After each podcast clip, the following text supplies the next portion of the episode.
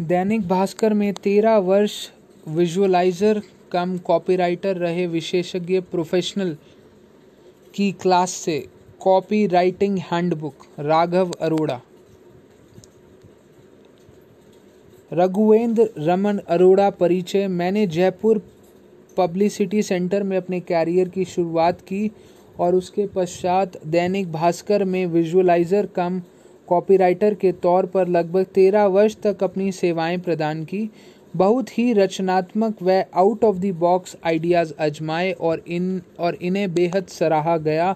खुशियाँ, खुशियों की शॉपिंग नाम मैंने क्राइन किया और अपने कार्यकाल के दौरान अनेकों ऐसे ही रचनात्मक आइडिया से संस्थान को लाभान्वित किया।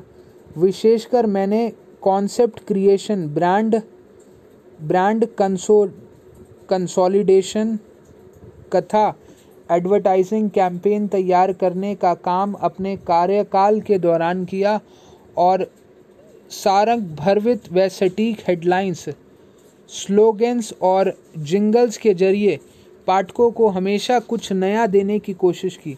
मैंने अनेक पुस्तकें भी लिखे। मुझे यकीन है कि जीवन के किसी न किसी श्रेय में यह आपकी सहायक होंगी। Awards national merit winner think negative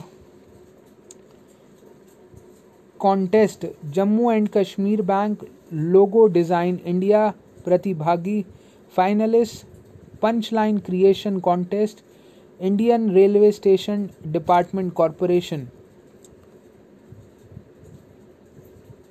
प्रकाशित पुस्तकें। सफलता के एक हज़ार एक super tips.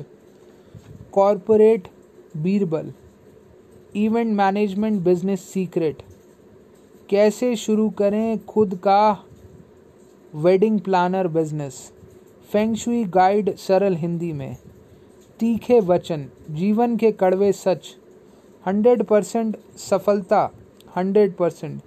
मैं अपना, मैं अपनी यह पुस्तक स्वर्गीय श्री परमानंद गाबा दादाजी, स्वर्गीय शांति देवी दादी जी और स्वर्गीय श्रीमती अनुराधा रानी अरोड़ा माताजी एवं अपने पिताजी, स्वर्गीय श्री निरंजन दास अरोड़ा एवं स्वर्गीय शैलेंद्र शंकर अरोड़ा बड़े भाई को समर्पित करता हूँ। इन सब की बदौलत ही मैं जो कुछ कर पा रहा हूँ, वह कर पा रहा हूँ।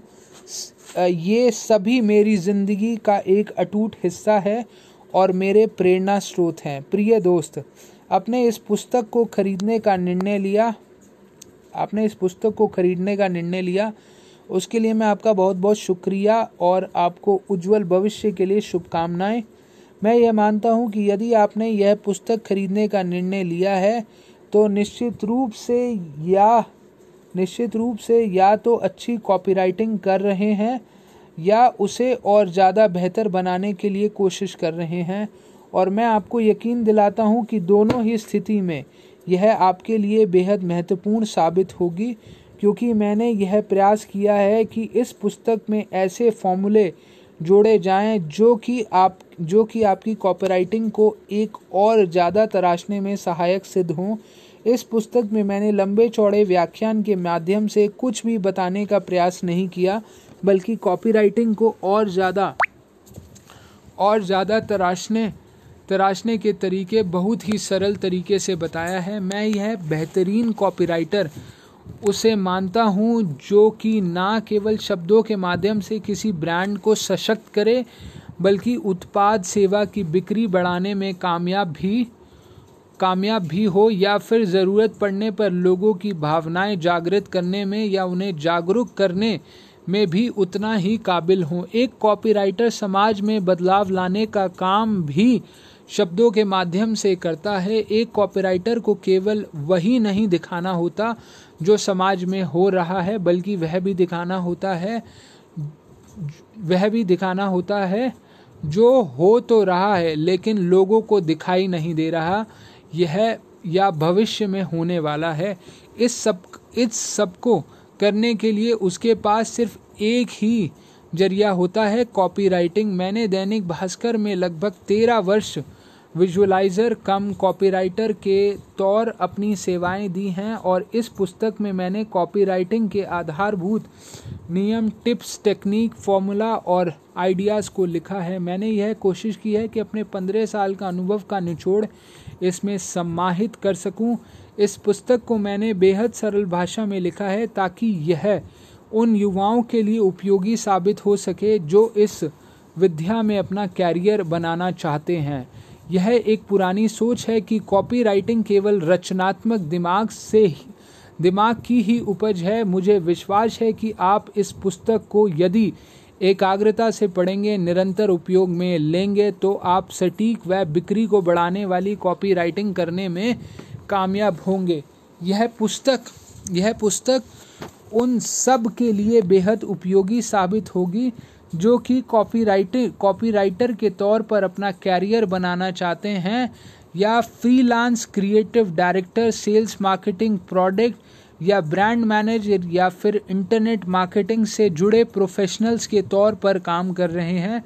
मैंने उदाहरण संक्षिप्त व आसानी से समझ आ जाने वाले फॉर्मूले तथा गाइडलाइंस को इस पुस्तक में शामिल किया है। मेरी यह कोशिश है कि आप सभी महत्वाकांक्षी कॉपीराइटर्स जो बेहतरीन कॉपीराइटिंग करना चाहते हैं, उन्हें इस पुस्तक से बेहद कुछ सीखने को मिले। हालाँकि मैं यह दावा तो नहीं करता कि आप इस पुस्तक के माध्यम से कॉपीराइटिंग के विश्व स्तर, विश्व स्तरीय पुरस्कार जीतने में कामयाब हो पाएँगे। लेकिन मैं मैं यह बात पूरे विश्वास के साथ कहता हूँ कि इस पुस्तक में सम्माहित सामग्री की गहराई से अध्ययन करने के पश्चात और उसे व्यवहारिक रूप से लागू करने से आप स्पष्ट सटीक एवं असरदार कॉपी लिखने में कामयाब हो पाएँगे। हर बार जब कभी भी आप इस पुस्तक को खोलेंगे, आपको इसमें कुछ ना कुछ नया सीखने को अवश्य मिलेगा। आपके चुनाव के लिए एक बार फिर धन्यवाद और उज्जवल भविष्य के लिए शुभकामनाएँ। आपको इस संबंध में किस प्रकार से प्रश्न है तो आप मुझसे संपर्क कर सकते हैं। मैं यथासंभव आपको उचित समाधान उपलब्ध कराने की कोशिश करूँगा। धन्यवाद। Raghuvendra Raman Arora. Copywriting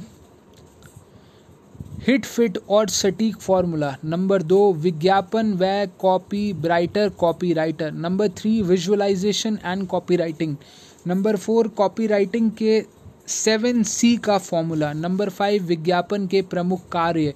Number six formula five I का, नंबर सेवन, किसका भेजा है? सबके पीछे। नंबर एट, करें शुरू। नंबर नाइन, शाने का दिमाग। Number ten, cut to cut. Number eleven, ज़्यादा फेंकने का नहीं। Number twelve, head to toe formula. Number thirteen, googly नहीं चाहिए। हेडलाइन, गुगली नहीं चाहिए। हेडलाइन लेंथ लेंथ सही रखो। Number fourteen headline number fifteen short and sweet number sixteen किस काम की है ये? नंबर सेवनटीन बेच डाल। नंबर एटीन आपका नज़रिया क्या है जनाब? नंबर नाइनटीन कीवर्ड्स और power words number twenty break to rules break to rules to make new rules number fifteen पंद्रह अगस्त का formula number twenty two collect करो कलेक्ट करो, सोचो, लिखो। Number twenty three hit the target audience number twenty four fit in the benefits number five, number twenty five, लिखो और सबको हिला डालो। नंबर ट्वेंटी सिक्स तरोताज़ा नंबर ट्वेंटी सेवन, परिणाम का इनाम। नंबर ट्वेंटी एट हेलो दोस्त। नंबर ट्वेंटी नाइन, कैसे हैं आप? नंबर थर्टी शब्दों से आमंत्रण। नंबर थर्टी वन समझे क्या? नंबर थर्टी टू दिमाग पर फोकस नंबर थर्टी थ्री छोटी बात, बड़ा मतलब। नंबर थर्टी फोर दिल के रास्ते से, दिमाग से, दिमाग में। नंबर थर्टी फाइव फ़ायदे का फ़ायदे का कायदा। नंबर थर्टी सिक्स खरीदारी में समझदारी। नंबर थर्टी सेवन फ़ायदा बेच डालो। नंबर थर्टी एट क्या मैं बोलूँ? नंबर थर्टी नाइन जाँच के जाँच के खजांची। नंबर फोर्टी ज़्यादा चाशनी नहीं। नंबर फोर्टी वन सोच रंगीन तो ज़िंदगी हसीन। नंबर फोर्टी टू अगर ऐसा हुआ तो फिर dash dash dash number forty three शब्दों के खिलाड़ी बनो। नंबर फोर्टी फोर चलो लंबी लंबी छोड़ें। नंबर फोर्टी फाइव समाधान में ही समाधान है। नंबर फोर्टी सिक्स, आपका शुभ चिंतक। नंबर फोर्टी सेवन, पर्सनैलिटी वो जो छा जाए। नंबर फोर्टी एट, सवाल में जवाब ढूंढो। Number forty nine stop watch copy. Number fifty, copy वही जो बेच डाले। नंबर फिफ्टी वन, ये तो खरीदना, ये तो खरीदना बनता है बॉस। नंबर फिफ्टी टू, मैं जो भी कहूँगा सच कहूँगा। नंबर फिफ्टी थ्री योजना तैयार तो सपने साकार। नंबर फिफ्टी फोर ओके है क्या? नंबर फिफ्टी फाइव सच या मुच? Number fifty six search research formula number fifty seven data ही फल देता है। नंबर फिफ्टी एट अब आप ही बताइए। नंबर फिफ्टी नाइन कोई शक?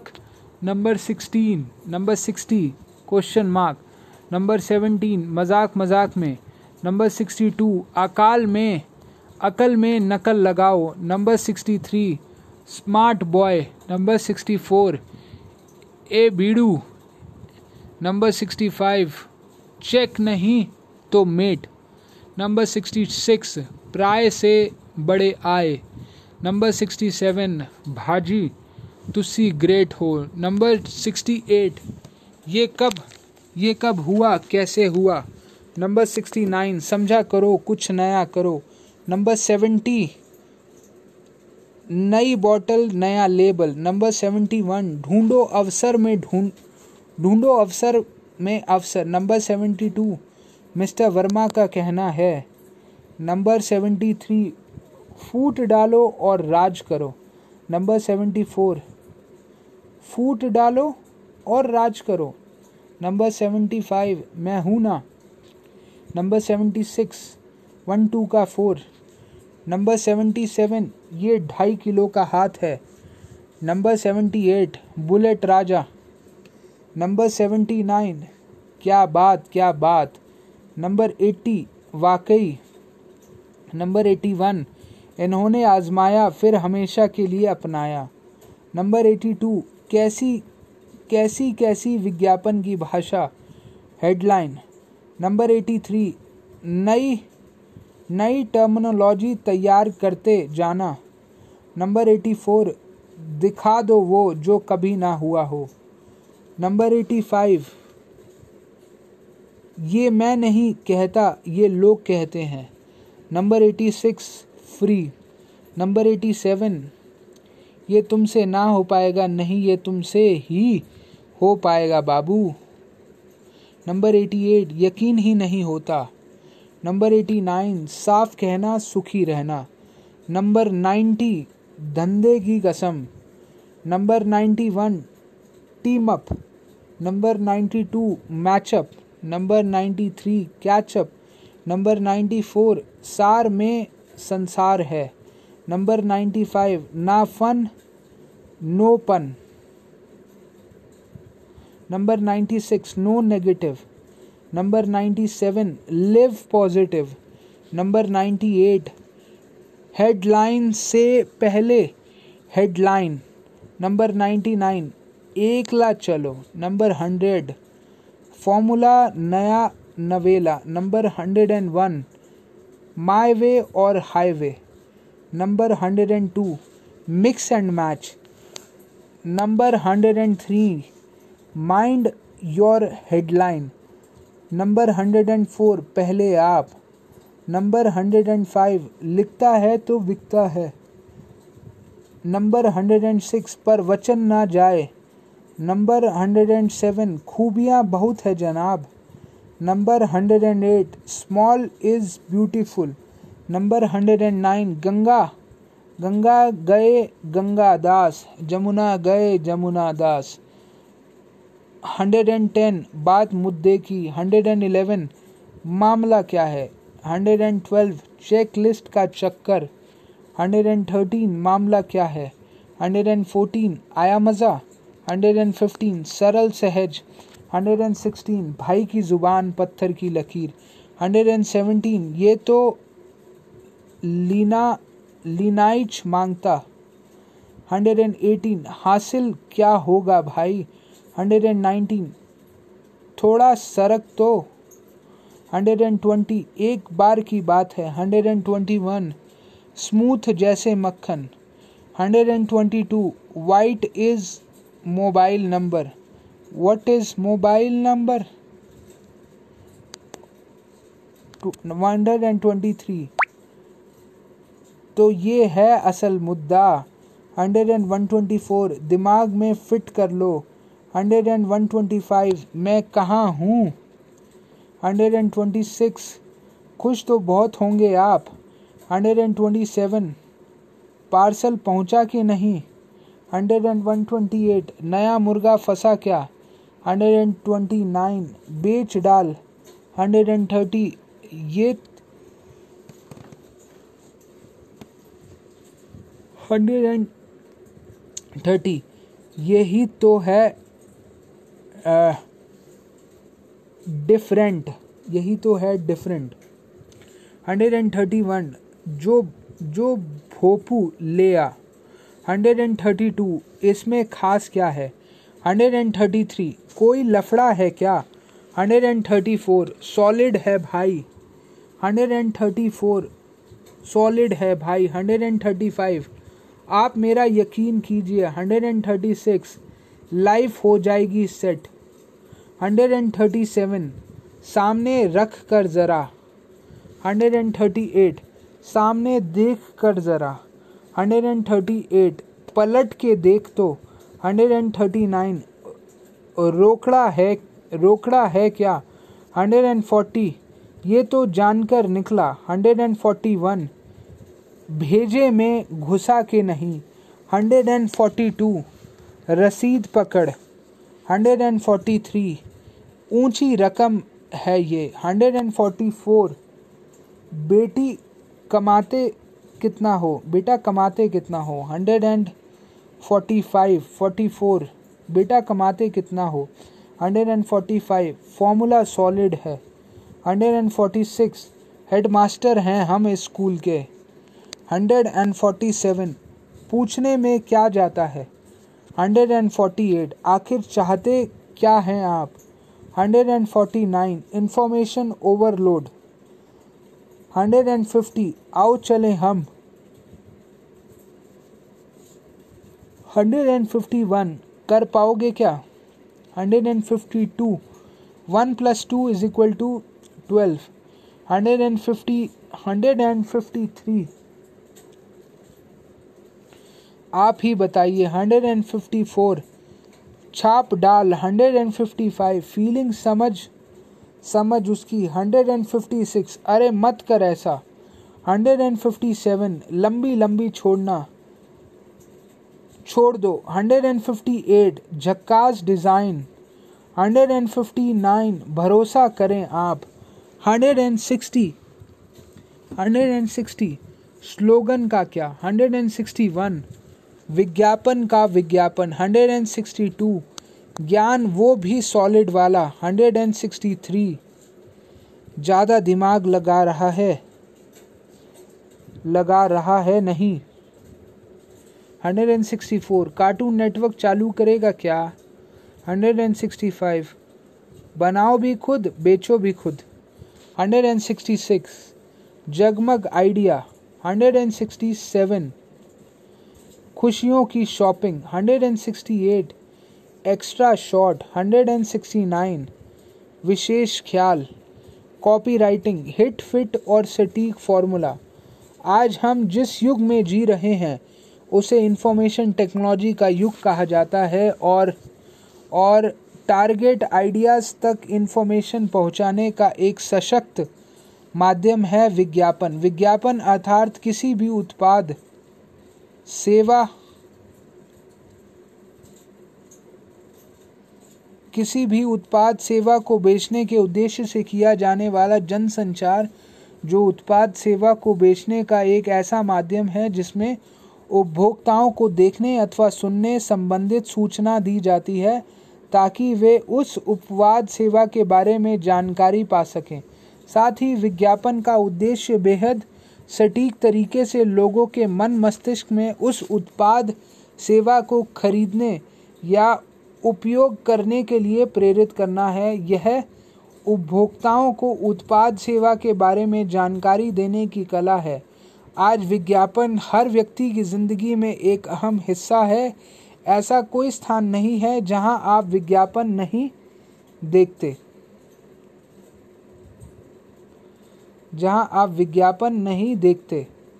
अखबार, पत्र पत्रिकाएँ, दीवार, टेलीविज़न, मोबाइल, यहाँ तक कि आजकल लोगों का भी उपयोग विज्ञापन करने के लिए किया जाता है। विज्ञापन दाता जब उपभोक्ताओं के मन में अपने उपवाद सेवा को लेकर एक विशेष छवि गढ़ने में कामयाब हो जाते हैं तो इसे ब्रांडिंग कहा जाता है।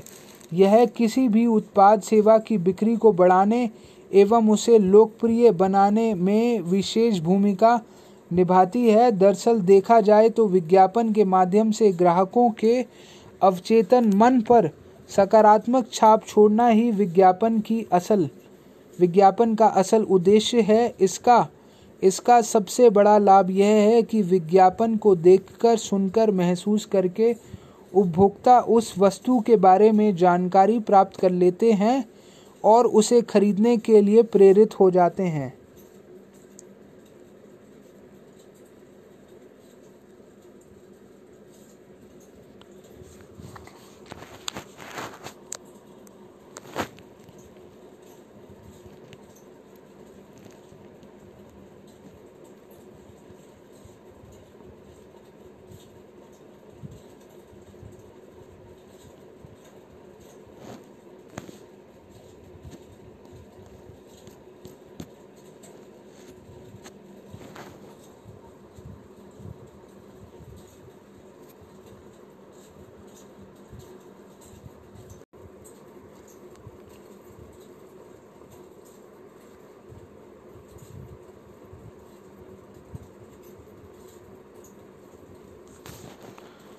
कॉपीराइटिंग हैंडबुक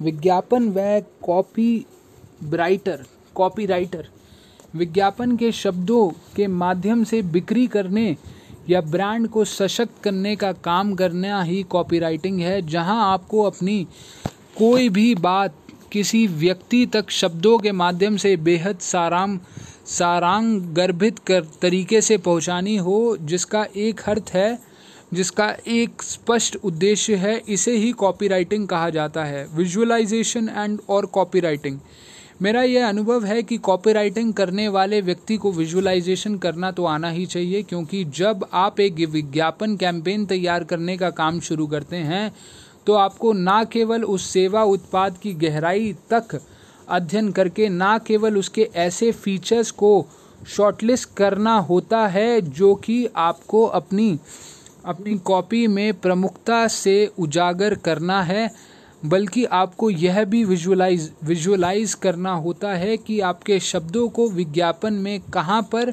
और किस प्रकार से दिखाई देना चाहिए। विज्ञापन की थीम किस प्रकार से बनाई जाएगी इसका लेआउट किस प्रकार का होना चाहिए, इसमें किन चित्रों का प्रयोग होना चाहिए ताकि ये सब आपस में संतुलित तालमेल बिठा पाएँ और विज्ञापन प्रभावशाली बन सके और अपने उद्देश्य में कामयाब हो सके। मैं तो मैं यह तो नहीं कहता कि कॉपीराइटर को एक ग्राफिक डिज़ाइनर भी होना चाहिए, क्योंकि आमूमन विजुअलाइज़र को एक ग्राफिक डिज़ाइनर मान लिया जाता है, लेकिन मैं यह ज़रूर मानता हूँ कि यदि आपका विजुअलाइजेशन अच्छा है तो आप बेहतर कॉपी राइटिंग कर पाएँगे, क्योंकि आपको उस विषय पर किस प्रकृति का विज्ञापन तैयार करना है, यह आप अपनी कल्पना के आधार पर सोच लेंगे और उसी उसी के अनुसार अपनी रचनात्मकता को शब्दों में ढाल लेंगे। विजुअलाइजेशन असल में कैसा कौशल है जो हर एक व्यक्ति में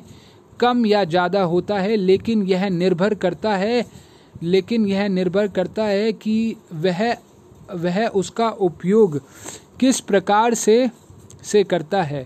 फाइनल डेस्टिनेशन नाम ही एक हॉलीवुड मूवी में विजुअलाइजेशन को ही माध्यम बनाकर काम किया गया है, जिसमें एक व्यक्ति भविष्य में होने वाली घटनाओं को पूर्व में ही देख लेता है, उसमें सब, उसमें उन सब घटनाओं के चित्रण इस प्रकार इस प्रकार किया गया है।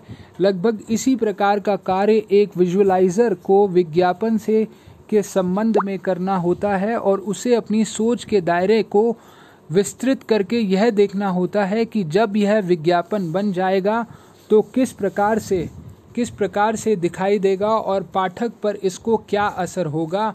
और कोई भी पाठक जब यह विज्ञापन देखेगा तो उस पर इसका क्या प्रभाव होगा? दूसरे शब्दों में विजुअलाइजर को को आप किस ऐसी श्रेणी में नहीं रख सकते कि वह केवल ग्राफिक डिज़ाइनर है या वह केवल कॉपीराइटर ही है?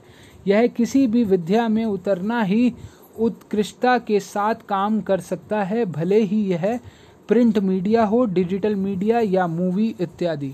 इसको इस प्रकार से भी समझा जा सकता है कि विजुअलाइजर सारे सारे कॉन्सेप्ट्स थीम और कैंपेन को विभिन्न स्रोतों से एकत्र किए हुए डाटा के आधार पर दिमाग से पहले से ही शॉर्टलिस्ट करके उस वस्तु सेवा के लिए किस थीम पर किस प्रकार का विज्ञापन तैयार करना है, इसके लिए एक खाका शब्द पहले से दिमाग में खींच लेता है, यानी एक ड्राफ्ट तैयार कर लेता है और उसी के इर्द गिर्द वह सारा कैंपेन बना लेता है। हाँ हाँ इसके लिए हाँ इसके लिए वह भारी स्रोत है। इसी उत्पाद सेवा से संबंधित सूचनाएँ एकत्र कर लेता है और अपने दिमाग में सोची हुई थीम को आधार बनाकर शब्दों के माध्यम से उपभोक्ता के दिमाग से ब्रांड के प्रति एक सकारात्मक छवि गढ़ने में सफल हो जाता है। इसी इसी, इस प्रकार भी समझ सकते हैं कि यदि आपका विजुअलाइजेशन बहुत अच्छा है तो आपको बहुत अधिक बाहरी स्रोतों की ज़रूरतें, ज़रूरत नहीं पड़ेगी और आप केवल यह सोचकर ही एक अच्छी कॉपी लिख पाने में सफल हो सकते हो कि इस उत्पाद सेवा के विज्ञापन को किस टारगेट ऑडियंस के लिए बनाया जाना है। और थीम की वस्तु, थीम की विषय वस्तु क्या होगी? यदि आपको क्लाइंट के द्वारा सिर्फ़ ब्रीफिंग दे दी जाती है और आपका विजुलाइजेशन बहुत अच्छा है तो आपके दिमाग में उस उत्पाद सेवा को सही तरीके से विज्ञापन में प्रस्तुत करने से संबंधित ख्याल, आइडियाज़ अपने आप ही आना शुरू हो। हो जाएँगे। इसके लिए आपको किसी बाहरी स्रोत की आवश्यकता नहीं पड़ेगी। हाँ यह ज़रूर है कि आप बाहरी स्रोतों का उपयोग करके और अधिक बेहतर थीम कैंपेन बना सकते हैं या कॉपीराइटिंग कर सकते हैं। मुझे याद है कि दैनिक भास्कर में मैंने जब विजुअलाइज़र कम कॉपीराइटर के तौर पर जब अपनी सेवाएँ देना शुरू की थी, उसी दौरान प्रतिद्वंदी अखबार से अधिक प्रतियों के साथ जयपुर में नंबर वन होने की सूचना हमें प्राप्त हुई। यह किसी भी अखबार के लिए बहुत ही विशेष उपलब्धि होती है, लेकिन प्रतिद्वंदी अखबार से आगे होने के इस उपलब्धि को हमें बेहद संयमित, लेकिन लेकिन असरदार तरीके से प्रकाशित करना था। और साथ ही साथ यह बात भी पाठकों तक पुख्ता तौर पर पहुँचाने की पर पहुँचाने की थी। यह एक यह एक विश्व, विश्वसनीय एजेंसी द्वारा किए गए सर्वे के आधार पर निकाला गया निष्कर्ष है। मुझे याद है कि मैंने प्रतिद्वंदी अखबार की सर्कुलेशन की संख्या और दैनिक भास्कर की सर्कुलेशन की संख्या को डाटा के तौर पर दर्शाया और उसमें और उसमें उस विज्ञापन में सिर्फ़ सिर्फ़ दो शब्द लिखे थे, वे थे, सत्यमेव जयते, और साथ ही जज का गेवल इसमें दिखाया गया था, वह विज्ञापन बेहद प्रभावशा, प्रभावशाली साबित हुआ और मैनेजमेंट द्वारा भी मेरे काम को काफ़ी सराया गया।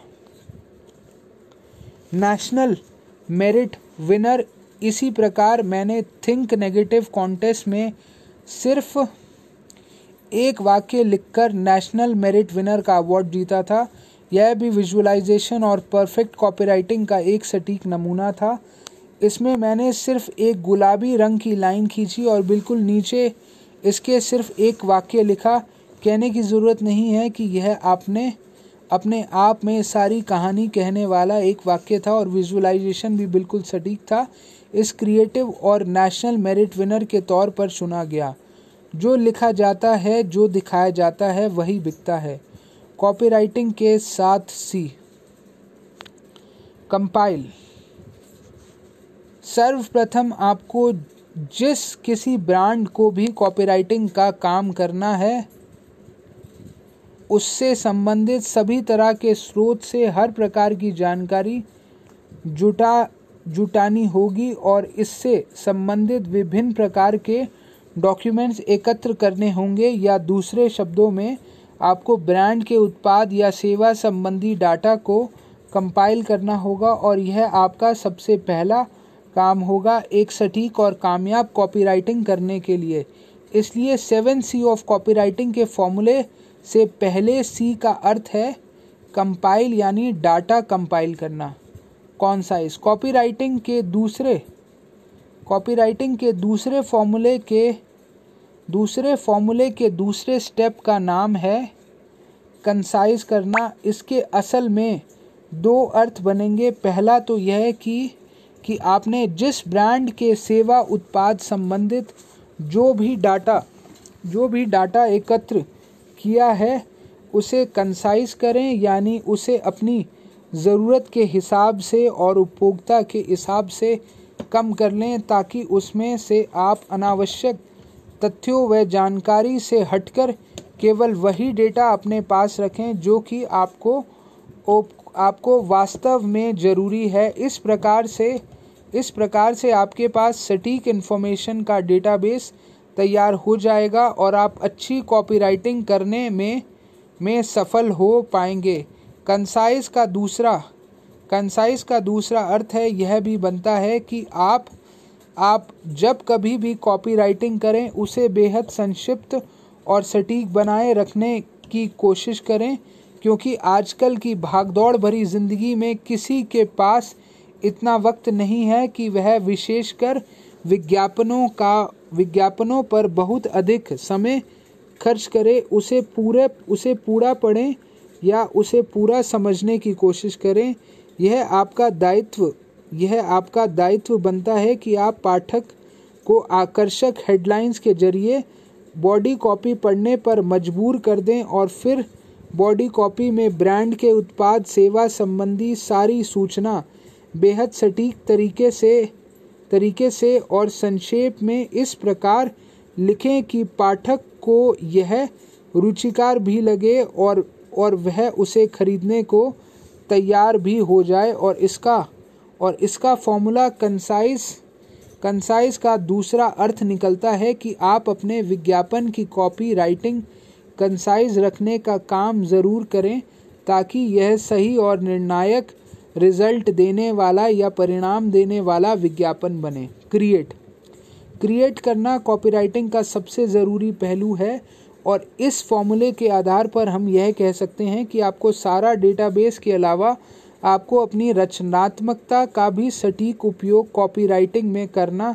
है और एक सकारात्मक परिणाम देने वाला विज्ञापन तैयार करना आपकी प्राथमिकता होनी चाहिए, जिसके ज़रिए आप यदि ब्रांड कंसोलिडेशन का काम कर रहे हैं अर्थात ब्रांड को सशक्त करने का काम कर रहे हैं तो आपका वही परिणाम मिलना चाहिए और यदि आप यदि आप पाठक को कई उत्पाद या सेवा खरीदने के लिए आमंत्रित कर रहे हैं तो भी आपको इस विज्ञापन के आधार पर सेल्स यानी बिक्री मिलनी ही चाहिए।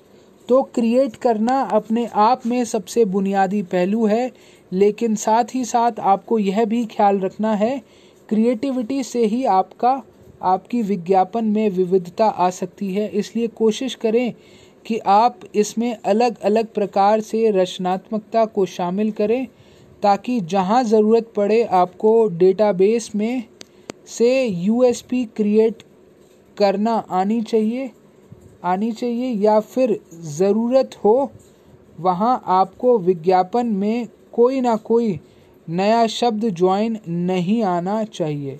यदि आप स्लोगन या हेडलाइन लिख रहे हैं तो इसमें भी आपकी रचनात्मकता, क्रिएटिविटी यानी क्रिएट करने का भाव आना ही चाहिए। कम्युनिकेट।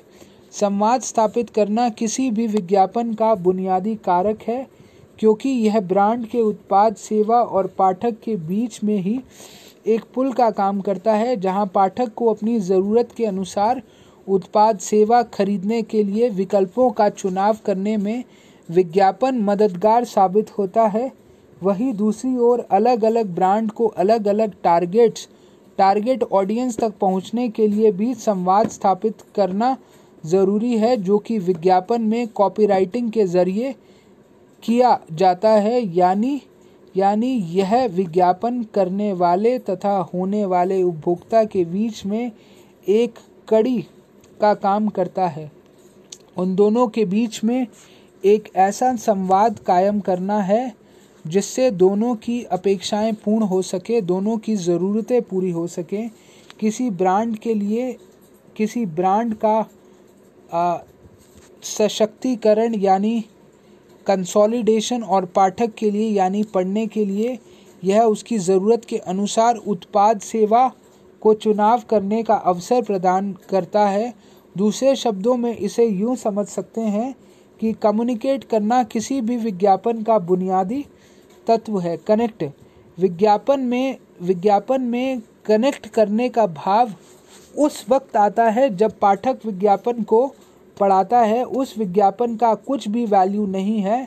जो भी पाठक के साथ ब्रांड के उत्पाद सेवा को कनेक्ट करने में नाकाब, नाकामयाब रहता है। कनेक्ट होना इस लिहाज से भी बेहद ज़रूरी है कि जब आप जब आप सॉकेट में स्विच नहीं कनेक्ट करेंगे, तब तब तक आपको बिजली उपभोग करने के लिए, स्विच ऑन करने के लिए नहीं सोच सकते। दूसरे शब्दों में यह कहें कि पाठक के दिमाग रूपी सॉकेट में विज्ञापन की कॉपीराइटिंग रूपी स्विच कनेक्ट होना बेहद ज़रूरी है, जिससे कि पाठक, जिससे कि पाठक के दिमाग में विज्ञापन के संदेश संबंधी ज़रूरी जानकारी का प्रवाह किया जा सके। कैच।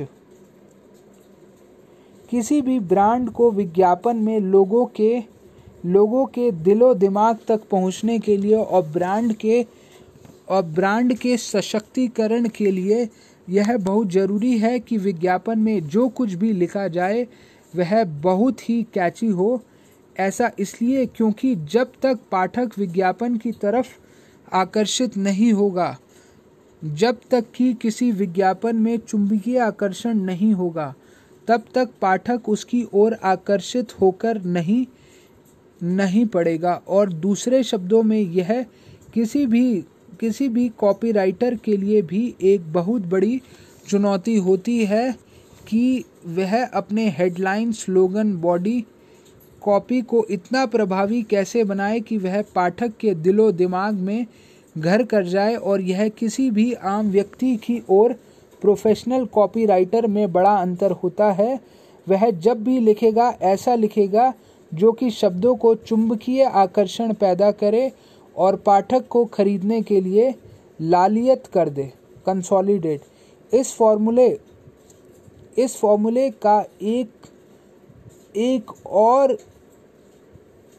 सी है वह है कंसोलिडेट यानी सशक्त करना। किसी भी ब्रांड को सशक्त करने के लिए बेहतरीन कॉपीराइटिंग की ज़रूरत पड़ती है। यानी इस फॉर्मूले में हम यह समझ सकते हैं कि जब कभी भी हमें, हम किसी भी ब्रांड के सेवा उत्पाद के लिए विज्ञापन में कॉपीराइटिंग करने का काम करते हैं तो हमें इन कारकों का ख्याल रखना बेहद ज़रूरी है। इन्हीं के ज़रिए ही अच्छी कॉपीराइटिंग की जा सकती है और आप यह भी कर सकते हैं कि यदि इन पाँच पैमानों पर आपकी कॉपी राइटिंग खरी नहीं उतर रही तो ये तो यह तय मानिए कि यह उस स्तर तक अभी नहीं आई है जहाँ कि आपके क्लाइंट को विज्ञापन के अपेक्षित परिणाम ना मिल पाए, जिनकी वह अपेक्षा कर रहा है। कोशिश करें कि इस फॉर्मूले को आप अपने वाइकिंग डेस्क के सामने लिखकर रख लें ताकि जब कभी भी आपको कॉपी राइटिंग करने का काम करना हो तो इस फॉर्मूला के आधार पर आप अपनी कॉपी राइटिंग को जाँच लें कि क्या यह उच्च स्तर की है मध्यम स्तर है या फिर निम्न स्तर की है। दूसरे शब्दों में, क्या यह बहुत ही अच्छा परिणाम देने वाली कॉपी लिखी जा चुकी है? या इससे अपेक्षित परिणाम मिलने में संदेह है। विज्ञापन के प्रमुख कार्य। कॉपी राइटिंग के लिखने का उद्देश्य तो उद्देश्य तो आपको मालूम हो ही चुका है, लेकिन ये भी जान लेते हैं कि विज्ञापन के के क्या प्रमुख कार्य फ़ंक्शंस फ़ंक्शंस होते हैं। नंबर एक, नई वस्तु अथवा सेवा के बारे में लोगों तक सूचना पहुंचाना। किसी भी विज्ञापन का यह मुख्य उद्देश्य होता है कि वह उस ब्रांड के, उस ब्रांड के की वस्तु सेवाओं के बारे में लोगों तक जानकारी पहुँचाए और आप अपने ब्रांड के लिए जब कभी भी कॉपी राइटिंग करते हैं, आपको यह ख्याल रखना होता है कि यह सूचना यह सूचना उस ब्रांड की छवि को सकारात्मक रूप से पेश करे। बिल्कुल सटीक, सरल एवं संक्षिप्त तरीके से पाठकों तक यह जानकारी पहुंचानी चाहिए। नंबर दो, उस वस्तु की उपभोक्ता के बारे में वे प्रतिद्वंदी से उसकी श्रेष्ठता के बारे में लोगों तक जानकारी पहुंचाना। अपनी कॉपी राइटिंग के ज़रिए आप शब्दों का जादू करके पाठकों के दिलो दिमाग व प्रभाव डाल सकते हैं। आपको अपने क्लाइंट के ब्रांड को प्रतिस्पर्धा ब्रांड से बेहतर बेहतर दिखाने के लिए सभी प्रकार के तरीके का उपभोग करना ही चाहिए। इससे, जिससे कि पाठकों तक उस ब्रांड की वस्तु सेवा की उपयोगिता, उसकी कीमतें, वह प्रतिस्पर्धा ब्रांड से क्यों बेहतर है इसकी जानकारी सटीक तरीके से पहुँचे, या फिर हम यह कर सकते हैं कि अपने ब्रांड को एक श्रेष्ठ ब्रांड के तौर पर पाठकों के दिमाग में स्थापित करना करना ही विज्ञापन में कॉपीराइटिंग की कला का उद्देश्य है। नंबर तीन, लोगों को इस ब्रांड के प्रति भरोसा कायम करना, ताकि वे इसे अधिक से अधिक खरीदें। किसी भी विज्ञापन में कॉपीराइटिंग करते वक्त इस बात का विशेष ख्याल रखा जाए कि पाठकों के दिमाग में यह एक सर्वश्रेष्ठ ब्रांड के तौर पर हमेशा के लिए छप जाए, अंकित हो जाए। हम यह कह, हम यह कह सकते हैं कि कॉपीराइटिंग किसी भी विज्ञापन की आत्मा है, क्योंकि शब्दों के बिना कोई भी विज्ञापन अधूरा है और सटीक शब्दों के बिना ना तो कोई भी ब्रांड अपनी ब्रांडिंग अच्छी तरीके से कर सकता है और ना ही पाठकों के दिमाग में अपनी छवि बेहतर कर सकता है। हमें यह बात ध्यान रखनी होगी कि जब कभी भी शब्दों के माध्यम से किसी ब्रांड को एक अच्छे ब्रांड के तौर पर पाठकों के दिमाग में अंकित कर दिया जाता है तो यह तो यह ब्रांडिंग धीरे धीरे मज़बूत होती जाती है और फिर वक्त ऐसा भी आता है कि लोग उस ब्रांड का नाम सुनकर ही उत्पाद, सेवा खरीदने का निर्णय ले लेते हैं। वे इस बात पर कभी भी गौर ही नहीं करते कि यह वस्तु सेवा किस प्रकार की होगी, लेकिन ब्रांडिंग के ज़रिए वह भरोसा पाठकों के दिमाग में मज़बूत करना एक बहुत बड़ी चुनौती है। विशेषकर आजकल के युग में, जबकि गला काट प्रतिस्पर्धा चल रही है और अनेकों ब्रांड की भीड़ से बाज़ार भला भरा पड़ा है, ऐसे समय में कॉपीराइटर का महत्व और भी अधिक बढ़ जाता है कि वह अपने क्लाइंट के ब्रांड को बाज़ार में सकारात्मक छवि के साथ मजबूती कैसे प्रदान करें ताकि पाठक उस ब्रांड के उत्पाद सेवा निरंतर खरीदते रहें? यहाँ मैं आपको विज्ञापन जगत के एक नियम का ज़िक्र करना चाहूँगा। यह नियम कहता है कि आपको एक नया ग्राहक बनाने में बहुत अधिक मेहनत करनी पड़ती है, जबकि जबकि आपके वर्तमान ग्राहक को, जो कि आपसे उत्पाद या सेवा निरंतर खरीदते हैं, उन्हें सेवा खरीदते हैं, उन्हें उत्पाद सेवा बेचना फिर भी आसान है। यह देखा जाता है कि जब आप अपने विज्ञापन के ज़रिए नए ग्राहक जोड़ते हैं तो यह कॉपीराइटर की सफलता को बताता है, क्योंकि उस वक्त वह आपके उत्पाद सेवा को सिर्फ़ शब्दों के माध्यम से बेचता है, ना कि एक सेल्स रिप्रेजेंटेटिव के तौर पर बाज़ार में घूमकर लोगों के पास व्यक्तिगत रूप में जाकर उत्पाद सेवा को बेचता है। नंबर चार, लोगों के अवचेतन मन में जगह बनाना व लोगों के मस्तिष्क को सकारात्मक रूप से प्रभावित करते हुए उत्पाद सेवा को खरीदने या उपयोग करने के लिए प्रेरित करना। विज्ञापन में कॉपीराइटिंग का महत्व इसलिए भी अधिक है क्योंकि लोगों के अवचेतन मन में ब्रांड की सकारात्मक छवि बनाना बेहद ज़रूरी है।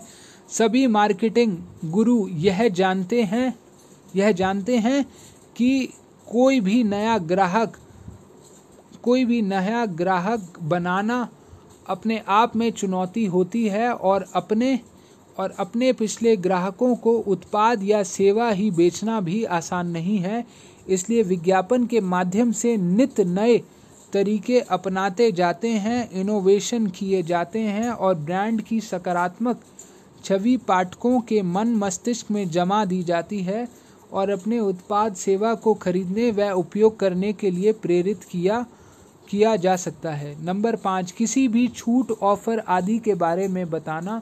ताकि लोग उससे लाभान्वित होने के लिए प्रेरित हो सकें।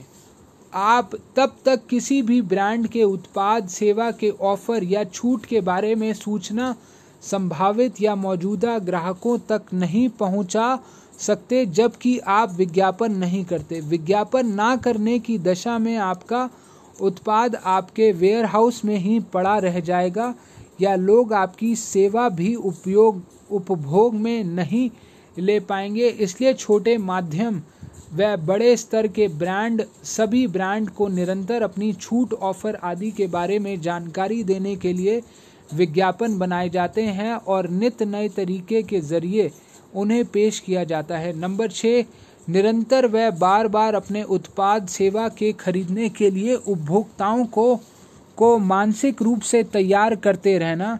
विज्ञापन जगत का यह नियम है कि आप अपने ब्रांड को कभी भी पुराना ना होने दें अर्थात इसमें हमेशा एक ताजगी बनी ए, हमेशा एक ताजगी बनी रहनी चाहिए कि आप साल में दो बार अपना लोगों को नहीं आप बनी रहनी चाहिए कि आप साल में दो बार अपने लोगों को नहीं बदल सकते। आप अपने बिज़नेस की टैगलाइन हर दो मिनट में चेंज नहीं कर सकते। आप एक ही काम, एक ही काम कर सकते हैं कि डिज़ाइन या कॉपी राइटिंग के ज़रिए अपने पाठकों तक, अपने ब्रांड को तरोताज़ा तरीके तरीके से पेश करते रहें। यह यह काम कॉपीराइटर और आर्ट डायरेक्टर का होता है। वे नई से नई थीम्स पर काम करें। अपने विज्ञापनों को हमेशा ताजगी से भरपूर बनाकर लोगों के सामने पेश करें।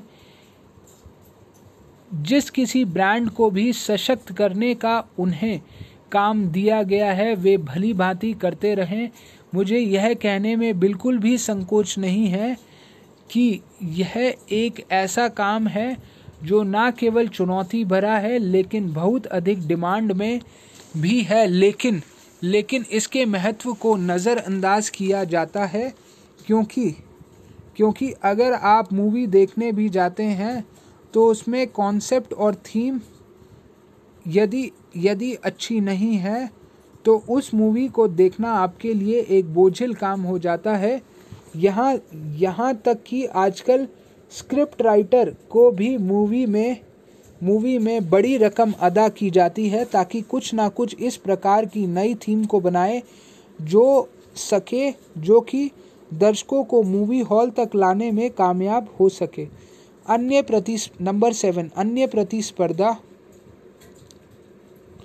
की तुलना में अपने अपवाद सेवा को बेहतर बताते हुए तुलनात्मक जानकारी लोगों तक पहुंचाना, आपको अपने ब्रांड की खासियतों को प्रतिस्पर्धा ब्रांड की तुलनात्मक रूप से बेहतर बताना भी बहुत ज़रूरी है, लेकिन यह कार्य बहुत ही सावधानी से किया जाना चाहिए, क्योंकि किसी से अपने ब्रांड को तुलनात्मक रूप से बेहतर दिखाया जाता है। इसके लिए आपको काफ़ी मार्केट रिसर्च व सर्वे करने पड़ते हैं और ऐसी संस्थाओं से से ही आप डाटा कलेक्ट कर सकते हैं जो कि सर्वे करने के लिए अधिकृत हैं। इसलिए कोशिश यह करें कि आप अपने विज्ञापन में विज्ञापन में आप बेहद सावधानी से प्रतिस्पर्धा ब्रांड के उत्पाद या सेवा से अपने ब्रांड के उत्पाद या सेवा को बेहतर दिखाएँ, विज्ञापन का एक प्रमुख कार्य जनता तक अपने संदेश को पहुंचाना, अपने अपवाद सेवा की अच्छी छवि बनाना और उपभोक्ताओं को लगातार इस अपवाद सेवा को खरीदने के लिए मानसिक रूप से तैयार करना है। फॉर्मूला आई का जब कभी भी आपको कॉपीराइटिंग करते हैं तो आप इन पाँच बातों का ख्याल रखेंगे तो आपकी कॉपीराइटिंग में गलती की संभावना बिल्कुल कम हो जाएगी।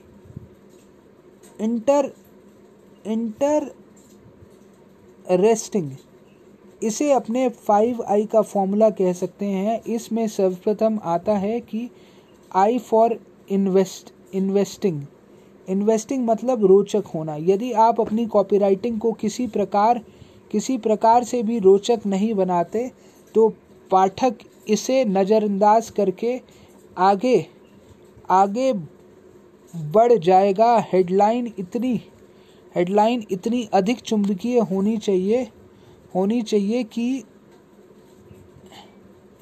कि उस पर नज़र पड़ते ही पाठक उस विज्ञापन को पूरा पढ़ने पूरा पढ़ने को लालियत हो जाए और इसमें सबसे महत्वपूर्ण योगदान होता है इंटरेस्टिंग हेडलाइन का होना, इंटरैक्टिव होना। किसी भी विज्ञापन की कॉपी राइटिंग में इंटरैक्टिव लैंग्वेज यानी इस प्रकार की भाषा का प्रयोग करना, जिससे कि सामने वाले पाठक को ऐसा महसूस हो कि मानो वह वह आपसे रूबरू होकर बात कर रहा है। इंटरैक्टिव होने का अर्थ यह है कि विज्ञापन में ही उसकी आशंकाओं का जवाब होना चाहिए, उसके सवालों का उत्तर होना चाहिए, तथा उसके मन में यदि किसी प्रकार की उत्सुकता है सेवा या उत्पाद को लेकर उसकी शंका का, उसकी उत्सुकता का समाधान या उत्तर आपके विज्ञापन की कॉपी में होना ही चाहिए, इसे हम इंटर इंटरैक्टिव लैंग्वेज कह सकते हैं। इन्फॉर्मेटिव किसी भी विज्ञापन का इन्फॉर्मेटिव होना बहुत ज़रूरी है। आपने बहुत अच्छी हेडलाइन लिख दी, लेकिन जब तक जब तक उसका ब्यौरा आप पाठक को नहीं देंगे कि यह विज्ञापन किस बारे में है, तब तक उस विज्ञापन का कोई भी अर्थ नहीं रह जाता। यह सिर्फ़ क्लाइंट के पैसे की बर्बादी साबित होगा। आपको इसका विशेष ख्याल रखना है कि विज्ञापन में सटीक संक्षिप्त और ऐसी हेडलाइन लिखें जो कि आपकी बॉडी कॉपी को पढ़ने का मजबूर कर दें। लेकिन बॉडी कॉपी में आप इस ब्रांड के उत्पाद सेवा के बारे में वह जानकारी ज़रूर मुहैया कराएँ जो कि जो कि या तो आपकी बिक्री को बढ़ाने में सहायक हो या फिर उस ब्रांड को सशक्त करने में। इन दोनों इन दोनों में से कोई कोई एक जानकारी पाठक तक पहुँचाया जाना कि कॉपीराइटिंग का उद्देश्य होता है।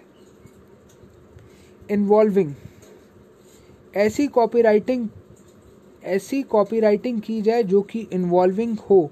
इन्वॉल्विंग अर्थात आपको पाठक के पास उसे पढ़ने के लिए कोई कारण ज़रूर हो। कहीं ऐसा ना हो कि आप हेडलाइन लिख तो देते हैं बॉडी कॉपी लिख तो देते हैं, लेकिन पाठक के दिमाग में या मन मस्तिष्क में में किसी भी प्रकार का कोई भी सकारात्मक संदेश नहीं आता, वह उससे किसी प्रकार को खुद से जुड़ा हुआ महसूस नहीं करता। यदि आप ऐसे कॉपीराइटिंग करते हैं तो आप गलत कर रहे हैं। आपको इस चीज़ का उद्देश्य ख्याल, विशेष ख्याल रखना ज़रूरी होता है कि आपकी बॉडी कॉपी हेडलाइन आदि को बेहद इन्वॉल्विंग होना ज़रूरी है। जिससे कि आप, जिससे कि आप पाठक के साथ तारतम्य बन बन सकें और उसके उसके मन मस्तिष्क में वह संदेश भेज सकें जो आपका क्लाइंट चाहता है। इंक्वायरी जनरेटर आपकी कॉपी आपकी कॉपीराइटिंग में इतना दम तो होना ही चाहिए कि एक रोचक हेडलाइन इन्वॉल्विंग बॉडी कॉपी तथा अंत में कॉल टू एक्शन करने के लिए इंक्वायरी जनरेटर करने वाली उचित भाषा और सटीक शब्दों का प्रयोग उसमें किया हो। यदि आपने हेडलाइन अच्छी लिख दी बॉडी कॉपिंग अच्छी बना दी, लेकिन आप, लेकिन आपके पास कॉल टू एक्शन नहीं है और पाठक को उसका उपभोक्ता बनाना अगर आप सुनिश्चित नहीं कर पाते तो आपकी कॉपी राइटिंग अधूरी ही रह जाती है।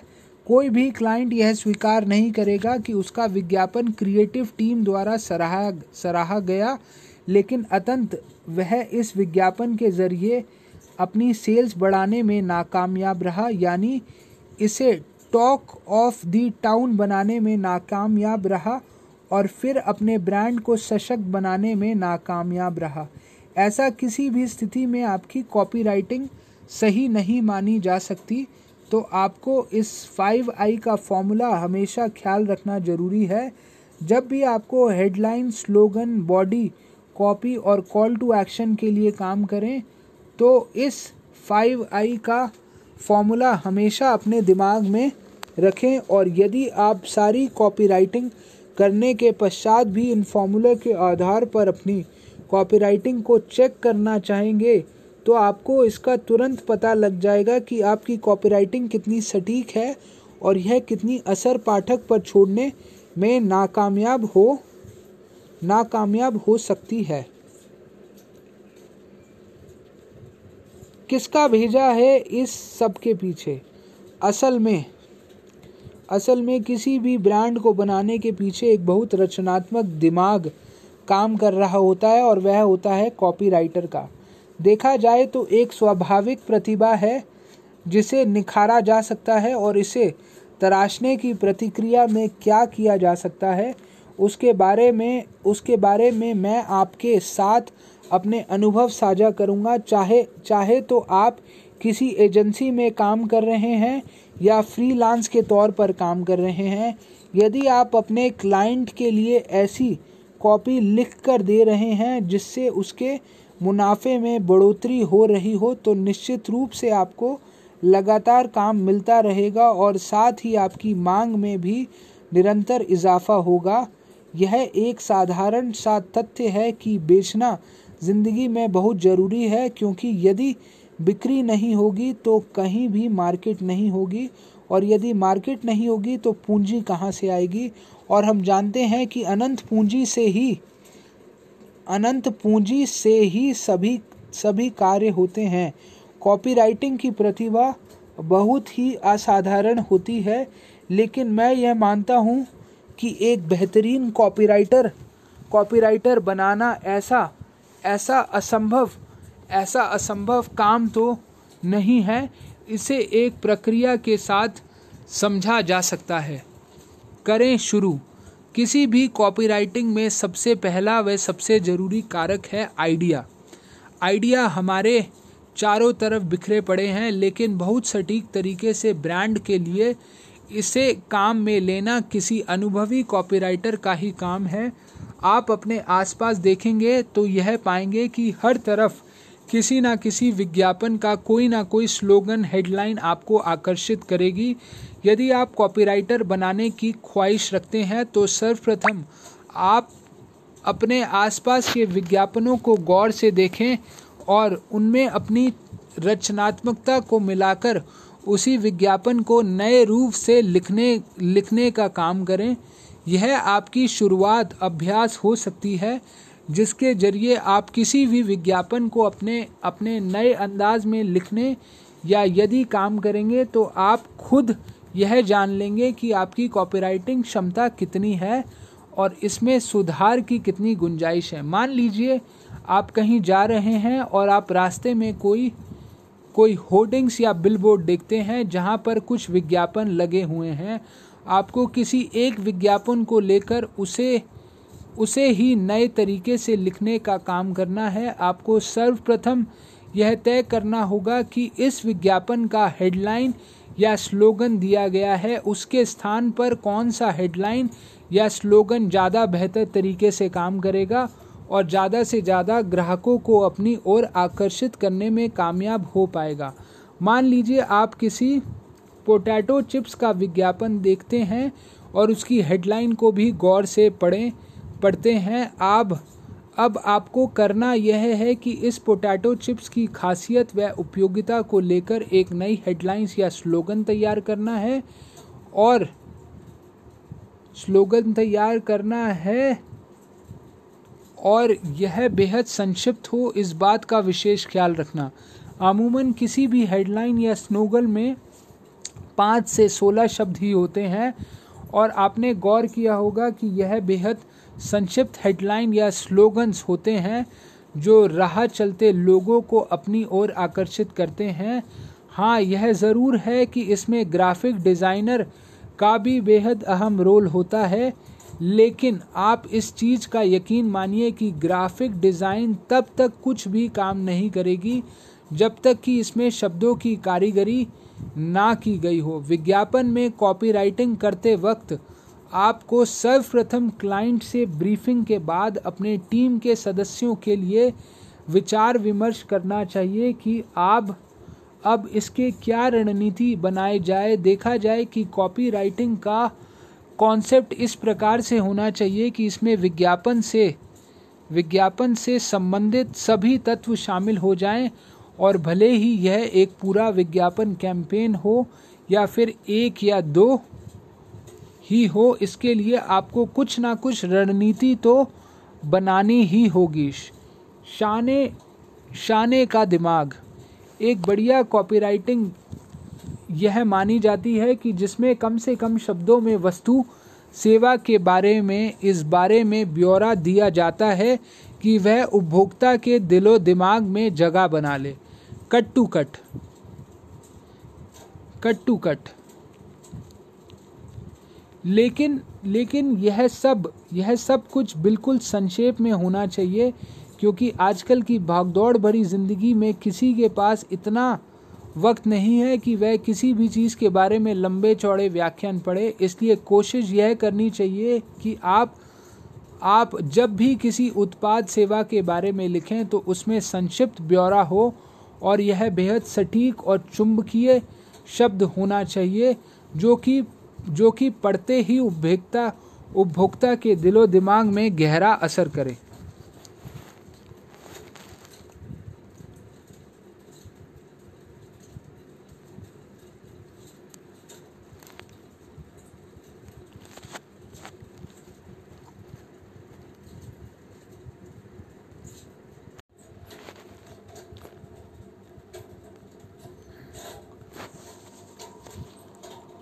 ज़्यादा फेंकने का नहीं। यह देखने में आता है कि यदि आप बहुत लंबी कॉपी लिखते हैं तो वह बहु तो वह बहुत उबाऊ हो जाती है। और दूसरी ओर, अगर अगर यह बहुत छोटी कर दी जाए तो कभी कभार ये अपने टारगेट ऑडियंस तक वह संदेश देने में कामयाब नहीं हो पाती, जो कि विज्ञापन का असली मकसद है। इसका सबसे बेहतरीन तरीका यही है कि जब भी कॉपी लिखी जाए, वह इतनी लंबी हो लंबी तो हो, पर वह अपना संदेश अपने टारगेट ऑडियंस तक सही तरीके से पहुँचा दे, लेकिन यह घुमावदार तरीके से लिखी हुई ना हो, अर्थात जब भी आप कॉपी लिखें, यह सटीक हो और इस प्रकार से लिखी जाए कि एक स्टोरी टेलिंग की तरह लगे, जिससे कि टारगेट ऑडियंस को भी इसे पढ़ने में रुचि जागृत होगी। हेड टू टो फॉर्मूला असल में कॉपी राइटिंग के तीन प्रमुख कारक हैं headline body copy and call to action headline जैसा कि उसका नाम से नाम से भी समझ सकते हैं, वह होता, वह होती है कि जो भी आप किसी भी विज्ञापन को सरसरी तौर पर देखते हैं तो सबसे प्रमुख तरीके से दिखाई देती है और सबसे ऊपरी भाग में लिखी जाती है, जिस प्रकार हम एक मानव शरीर में सिर को जानते हैं, उसी प्रकार से कॉपीराइटिंग में इस हेडिंग हेडलाइन के नाम से जाना जाता है। इसका तात्पर्य पाठक का ध्यान अपनी अपनी तरफ़ आकर्षित करना होता है। किसी भी हेडलाइन का प्रमुख उद्देश्य बिक्री करना बिक्री करना भी होता है, लेकिन साथ साथ हेडलाइन का केवल उद्देश्य यह नहीं होता कि वह आपके उत्पाद सेवा की बिक्री के लिए लिखी जाए, बल्कि एक बढ़िया हेडलाइन की प्राथमिकता होती है कि यह आपके टारगेट ऑडियंस को आगे लिखी गई बॉडी कॉपी पढ़ने के लिए आकृष्ट करें। यहीं पर यहीं पर इसका काम ख़त्म नहीं होता। इसका काम होता है कि अपने टारगेट ऑडियंस को इसका पैराग्राफ पढ़ने के लिए विवश विवश करें और इस पैराग्राफ के अंदर सारी जानकारी दी जाती है, जिससे कि आपके पाठक को उत्पाद सेवा के बारे में पूरी जानकारी सार ग्रभित तरीके से मिल जाती है। बॉडी कॉपी विज्ञापन की। याद रखें कि अपने बॉडी कॉपी कितनी अच्छी क्यों ना लिखी हो। यदि आप हेडलाइन अच्छी नहीं लिखी है तो यह पाठक का ध्यान आकर्षित करने में नाकामयाब रहती है और यह विज्ञापन को नज़रअंदाज कर देता है। अर्थात हेडलाइन आपके विज्ञापन का फ़र्स्ट इम्प्रेशन इम्प्रेशन होता है तथा यह बहुत ही प्रभावशाली होना चाहिए। आपने भी अनुभव किया होगा कि जब कभी भी आप कोई विज्ञापन देखते हैं तो आप सर्वप्रथम इसकी हेडलाइन को ही पढ़ते हैं, ना कि पूरी कॉपी को। आप एक विज्ञापन को सिर्फ़ एक हेडलाइन बदल कर उसके पूरे प्रारूप को ही बदल देते हैं और इसका लुक एंड फील भी बहुत अलग हो जाता है। तो जब आप पाठक को विज्ञापन पूरा पढ़ने पर बाध्य कर देते हैं, उसके बाद जब आप किसी भी उत्पाद सेवा को खरीदने के लिए कुछ बात कहते हैं तो वह आपको कॉल टू एक्शन जो शरीर में पाँव के टो को बताता है और विज्ञापन में बिल्कुल नीचे आती है, मानी जाती है। इस प्रकार, मानी जाती है। इस प्रकार एक बढ़िया कॉपीराइटिंग का प्रमुख लक्ष्य व उद्देश्य पाठक को विज्ञापन को पढ़ने के लिए लालियत करना, दूसरा उसका पैराग्राफ को या उसके बॉडी उसके बॉडी को पढ़ने के लिए बाध्य करना और फिर अंत में पूरे विज्ञापन की कॉपी का प्रमुख लक्ष्य होता है कि उसे अतंत खरीदने के लिए मानसिक रूप से तैयार करके उत्पाद, सेवा, खरीद, सेवा करवा देना। जब भी आप ब्रांडिंग करते हैं तो आप अपने टारगेट ऑडियंस के लिए एक योजनाबद्ध तरीके से लिखा संदेश उनके दिमाग में अंकित करने का काम करते हैं। यह बहुत, यह ज़रूरी नहीं है कि आपका टारगेट ऑडियंस ये वस्तु आज खरीद ही ले या सुबह जब वह अपने काम पर निकले तो उसे खरीद कर ही जाए। लेकिन आपका मकसद यह ज़रूर होता है कि कि वह जब कभी भी इस उत्पाद सेवा को खरीदने निकले तो उसके दिमाग में इसकी ब्रांडिंग इतनी गहरी तक जमी होनी चाहिए कि वह, कि वही ब्रांड खरीदे, जिसकी अपने कॉपी राइटिंग के ज़रिए ब्रांडिंग की थी। गूगली नहीं चाहिए हेडलाइन लेंथ सही रखो। गूगली नहीं चाहिए हेडलाइन लेंथ सही रखो। कॉपीराइटर आमूमन यह गलती करते हैं कि विज्ञापन की हेडलाइन में शब्दों को इस प्रकार से घुमा फिरा कर लिखते हैं कि यह पाठक ही समझ से बाहर बाहर हो जाता है। कभी भी ऐसी गलती ना करें कि आप अपनी विज्ञापन की कॉपीराइटिंग में अनावश्यक शब्द जाल ना बनाएँ। साथ ही आपको विज्ञापन के अनुसार अपनी कॉपी को बड़ा या छोटा करने का भी पूरा अंदाज़ा होना चाहिए।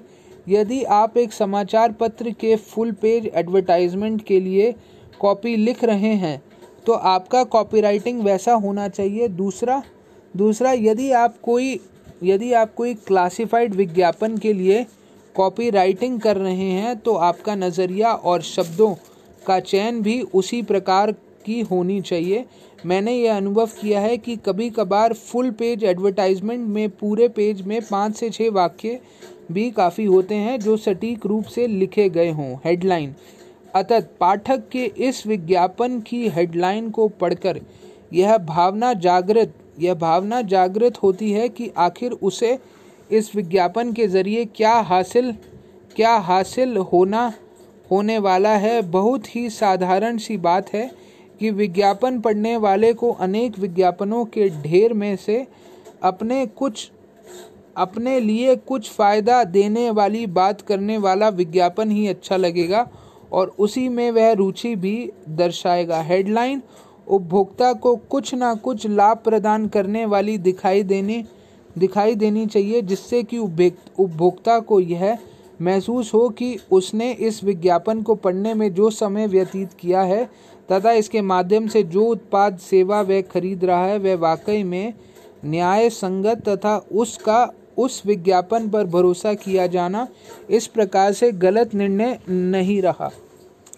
असल में किसी भी हेडलाइन के चार काम होते हैं। नंबर एक, सर्वप्रथम, जैसा कि मैंने पहले भी कहा है कि हेडलाइन का सबसे पहले और सर्वप्रिय उद्देश्य होता है पाठक का ज्ञान, पाठक का ध्यान विज्ञापन की तरफ़ खींचना। नंबर दो, हेडलाइन के ज़रिए विज्ञापन अपने सही टारगेट ऑडियंस तक पहुँचना चाहिए। यदि वह विज्ञापन विद्यार्थियों के लिए हो तो उसकी हेडलाइन भी इस प्रकार से लिखी जानी चाहिए कि यह एक विद्यार्थियों को आकर्षित करेगी, क्योंकि हेडलाइन इस प्रकार लिख देना जिनमें विद्यार्थियों को कोई भी रुचि नहीं है तो यह उस विज्ञापन पर पैसा बर्बाद करना ही होगा। हेडलाइन के माध्यम से आपको अपने टारगेट ऑडियंस को यह संदेश प्रेषित भी करना है, जिसके लिए आपने यह हेडलाइन लिखी।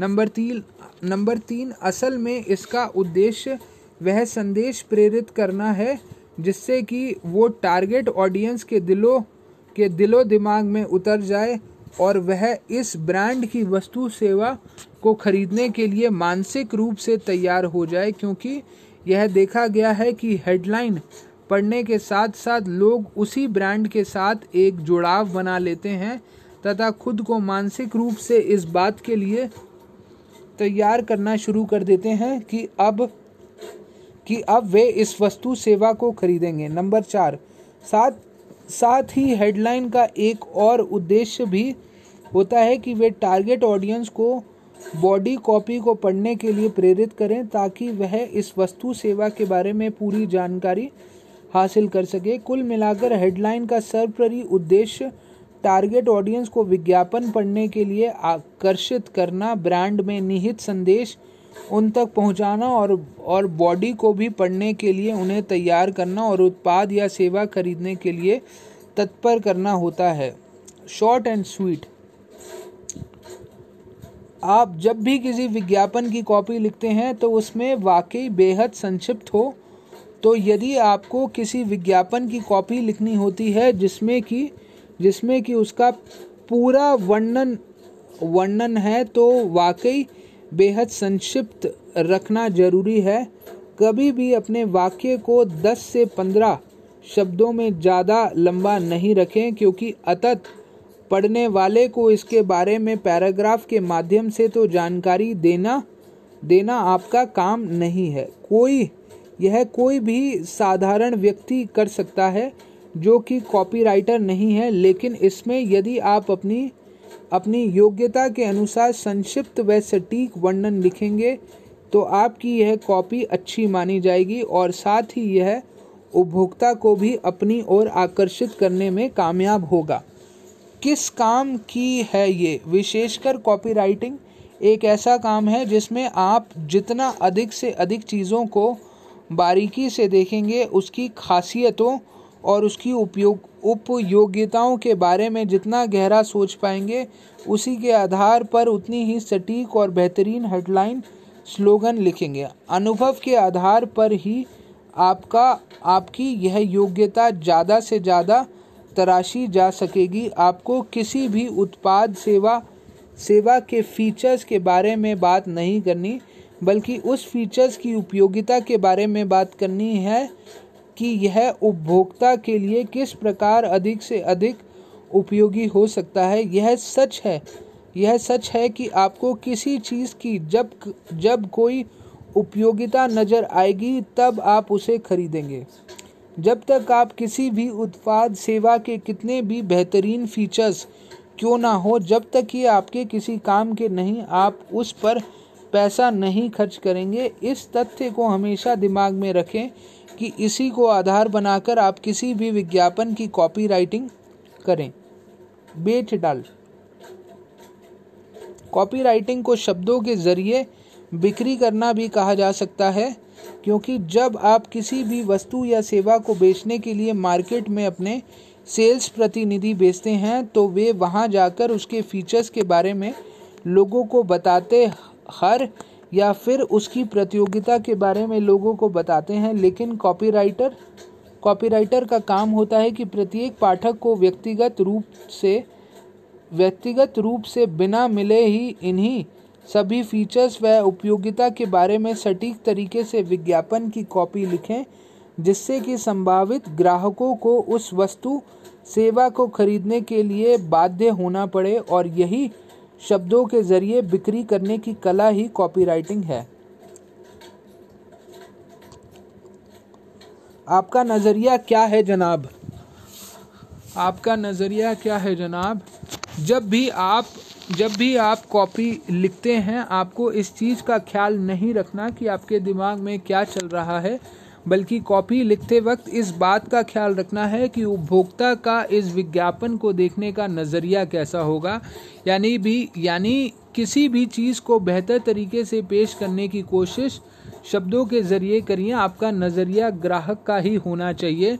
जब कभी भी आप किसी भी विषय पर हेडलाइन या बॉडी कॉपी लिखने की सोच रहे हो तो सर्वप्रथम आपको उसी विषय पर, उसी वस्तु सेवा से संबंधित अनेक विज्ञापन की रिसर्च करनी चाहिए, जो कि पूर्व में प्रकाशित हो चुके हैं। इसलिए इसलिए इससे आपको इस बात का अंदाज़ा हो जाएगा कि आपको अपने टारगेट ऑडियंस तक अपनी बात किस प्रकार से पहुंचानी है। अब सर्वप्रथम इस बात को भी तय कर लेंगे कि आप अपने टारगेट ऑडियंस तक जो भी बात करने जा रहे हैं, वह जटिल नहीं होनी चाहिए, बल्कि यह सरल होनी चाहिए। कीवर्ड्स और पावर वर्ड मैं तो आपको यह सलाह दूँगा कि हर एक विषय के लिए आप विज्ञापन की अलग अलग फाइल्स में में कीवर्ड्स का डेटा तैयार रखें, जिससे कि आपको उसी विषय पर अपना विज्ञापन बनाते वक्त इन विज्ञापनों को पलट कर देखने की ज़रूरत ना ही पड़े और आपके दिमाग में यह तस्वीर बिल्कुल स्पष्ट हो जाए कि आपको किस भाषा का प्रयोग करना है और अपने टारगेट ऑडियंस तक अपनी बात को कैसे पहुंचाना है। एक छोटा सा उदाहरण ले लेते हैं। जब आप किसी एयरलाइन कंपनी के लिए कॉपी राइटिंग कर रहे हैं, आपको सर्वप्रथम विभिन्न एयरलाइन कंपनियों के विज्ञापन को देखना होगा कि इस प्रकार के विज्ञापन बनाए जा रहे हैं। बेहतर होगा कि इनके पिछले विज्ञापनों को भी आप देखें और उसके बारे में इससे आपको भली भांति यह पता लग जाएगा कि आपको किस प्रकार की भाषा का प्रयोग करना है, जो कि टारगेट ऑडियंस तक सही सही से संदेश पहुँचा पाएगी। यहाँ पर आपको इस बात का भी ख्याल रखना है कि कभी भी किसी विज्ञापन की कॉपी हूबहू नहीं करें। जब भी आप किसी विज्ञापन से प्रेरणा लें तो आपको उसमें अपनी शैली अवश्य उपयोग में लाना चाहिए, जिससे कि आपको अपनी कॉपी राइटिंग की योग्यता का भी पता चलेगा और साथ साथ में यह भी सुनिश्चित कर पाएँगे कि आपका संदेश टारगेट ऑडियंस तक भली भांति पहुँच रहा है। Break the rules to make new rules advertising की दुनिया में यह सिद्धांत बहुत बहुत ही अच्छे तरीके से उपयोग में लाया जाता है कि break the rules to make new rules यानी जब तक आप पुरानी अवधारणाओं को तोड़कर नए नियम नहीं बनाते, तब तक आप अपने किसी भी उत्पाद सेवा को एक नई पहचान देने में कामयाब नहीं हो सकते। यदि आप यदि आप वहीं वहीं घिसे पिटे फॉर्मूले पर चलते रहेंगे और उसी प्रकार उसी प्रकार की कॉपीराइटिंग करते रहेंगे, जैसे कि पूर्व में की जाती रही है तो आप अपने ब्रांड को भीड़ में खो देने के लिए तैयार, भीड़ में ब्रांड को खो देने के लिए तैयार रहिए। आपको ऐसा ही, आपको ऐसा ही करना है। जैसा कि मैंने ऊपर भी आपको उदाहरण दिया है कि यदि आप किसी एयरलाइन कंपनी के लिए विज्ञापन तैयार करना चाहते हैं तो उसमें कॉपीराइटिंग करना चाह रहे हैं तो उससे संबंधित विभिन्न एयरलाइन कंपनियों के विज्ञापन के वर्ड्स का एक डेटाबेस तैयार करें, उनसे प्रेरणा अवश्य लें, उनकी भाषा को गौर से पढ़ें, लेकिन आपको उस तरीके की भाषा का प्रयोग करते कुछ नया लिखना है। आपको वही नहीं लिखना है जो कि पूर्व में अलग अलग कॉपीराइटर ने इस कंपनी की ब्रांडिंग करने के लिए लिखा लिखा है। नए नियम तैयार करने के लिए पुराने नियमों को तोड़ना ही होगा और विज्ञापन जगत में सबसे बड़ी खासियत यही यही है कि यहाँ पर इस बात के लिए हमेशा आपको तरजीह दी जाती है। आपको अपनी अनूठी सोच की अद्भुत क्षमता के लिए हमेशा पहचाना जाता है सराहा जाता है। पंद्रह अगस्त का फॉर्मूला। जब कभी भी आप किसी विज्ञापन के लिए कॉपीराइटिंग करते हैं तो आपको सर्वप्रथम अपने विचारों की पूरी स्वतंत्रता देनी चा, देनी चाहिए। आपको उस विषय के इर्द गिर्द और उसके पहुँच से दूर कभी अपनी भाषा और अपने विचारों को स्वतंत्रता देनी चाहिए और आप उस पर किस प्रकार से हेडलाइन लिखने वाले हैं और किस प्रकार आप बॉडी कॉपी लिखने वाले हैं, लेकिन बात यहीं ख़त्म नहीं होती। आपको अपने विचारों को स्वतंत्रता देने के साथ साथ इस बात का भी ख्याल रखना होगा कि कि यह किसी प्रकार से किसी ब्रांडिंग के साथ खिलवाड़ साबित ना हो। कलेक्ट करो, सोचो, लिखो। शुरुआत में आपको मन में विज्ञापन, शुरुआत में आपको मन में विज्ञापन के लिए कॉपी लिखते वक्त जो भी विचार आ रहे हैं, उन्हें आप लगातार नोट करते जाएँ और उसमें किसी भी प्रकार की ग्रामर संबंधी गलतियाँ वोकेबलरी संबंधित बाधा को ना आने दें, बल्कि आप अपने विचारों को स्वतंत्र रूप से आने दें और इन्हें आप कागज़ के नोट करते जाएँ और यदि आप लैपटॉप पर काम करते हैं और डेस्कटॉप पर काम कर रहे हैं तो उन्हें आप टाइप करते जाएँ। कभी भी विज्ञापन की भाषा को ग्रामर में बांधने के चक्कर में आप इसके मूल आइडिया से ना भटक जाएँ। इस चीज़ का विषय ख्याल रखें, क्योंकि क्योंकि आपको अतत एक बढ़िया कॉपी अपने क्लाइंट को सौंपनी है, जिससे कि उसे अपने उत्पाद सेवा की बिक्री में बढ़ोतरी करने में कामयाबी मिल सके, क्योंकि ग्रामर आदि की जो भी कमियाँ हैं, उन्हें बाद में दुरुस्त किया जा सकता है। लेकिन यदि आपके दिमाग से विचार या आइडिया एक बार चला गया तो उसे लाने का आपके पास कोई भी हल नहीं होगा। मैं भी मानता हूँ कि आप जब कभी भी किसी भी विषय पर कॉपी राइटिंग करने के लिए बैठें तो अपने कानों में एयरबड्स लगाकर बैठें ताकि आपको मोबाइल फ़ोन पर आने वाली कॉल या इधर उधर से किसी प्रकार की आवाज़ें आपका ध्यान भंग ना करें ना करें और और आप एकाग्रता, और आप एकाग्रता से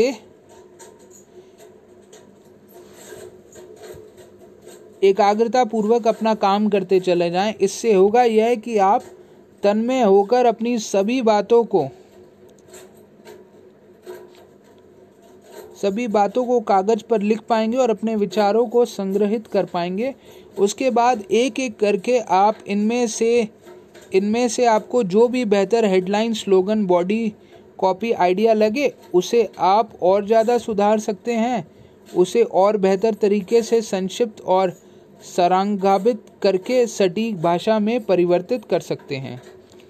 हिट दी टारगेट ऑडियंस जब आप कभी भी कॉपीराइटिंग के लिए किसी कैंपेन को तैयार करने के लिए बुलाए जाते हैं तो आपका क्लाइंट आपकी ब्रीफिंग देने के साथ साथ इस बात का भी दबाव, इस बात का भी दबाव देते हैं कि सब प्रकार के मैसेज आपकी इस कॉपी के अंदर आ जाएँ, लेकिन आपको सब की बातों को सुनना ज़रूर है, लेकिन अतंत आपको इस चीज़ को दिमाग में रखना है कि आपको क्लाइंट को सिर्फ़ एक ही चीज़ से मतलब होता है, सटीक परिणाम से।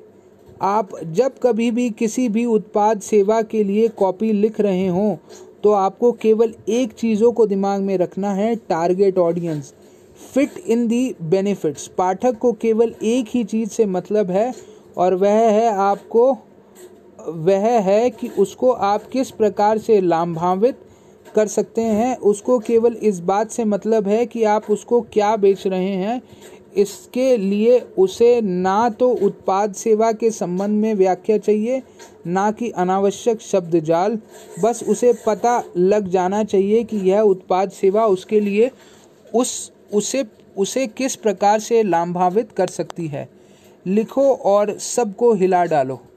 आपको अपने टारगेट ऑडियंस यानी पाठक को उसी भाषा में बात करनी आनी चाहिए, जैसा कि वह समझता है। आपको इस बात की परख होनी चाहिए कि आप किस से रूबरू हो रहे हैं। आपको इस बात को हमेशा दिमाग में रखना होगा कि कि आपके टारगेट ऑडियंस भी एक इंसान है। उनमें भी बिल्कुल वैसी ही भावनाएँ हैं, जैसा कि आप, जैसा कि आप में है।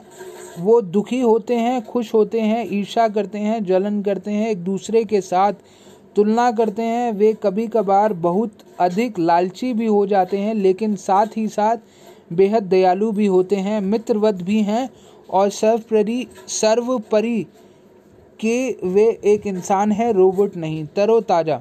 जैसा कि मैंने ऊपर लिखा है कि कॉपीराइटिंग ऐसी प्रतिभा है जो अमूमन नासिक होती है, लेकिन इसके साथ ही मैं यह भी जोड़ना चाहूँगा कि आप विभिन्न स्रोतों की जानकारी इकट्ठा करके भी कुछ खास टिप्स के ज़रिए अच्छी कॉपीराइटिंग कर सकते हैं और अपने क्लाइंट के लिए कॉपीराइटिंग करके उनको उत्पाद सेवा की बिक्री बढ़ाने के साथ साथ उनके मुनाफे में इजाफा कर सकते हैं। आपको सर्वप्रथम अपने विचारों को स्वतंत्रता देनी होगी, तभी आप एक नए अंदाजे में और तरोताज़ा भाषा में में कॉपी लिखने में कामयाब हो पाएँगे। परिणाम का नियम, परिणाम का इनाम। आप सभी चीज़ों को भूल जाइए। यह, आप यह भी भूल जाइए कि आप कहाँ बैठे हैं, क्या कर रहे हैं। आप सिर्फ़ नतीजों पर यदि अपना केंद्र बिंदु बनाकर लिखते हैं तो निश्चित रूप से आपसे एक बेहतरीन कॉपी लिखने में कामयाब हो सकेंगे। हेलो दोस्त, जब मैं आपको कॉपी लिखनी है तो आप कभी भी यह बात मत सोचें कि कि आपके सामने सारे आपके सामने सारा ऑडिटोरियम ऑडियंस से भरा हुआ है और बहुत से लोग आपको सुन रहे हैं।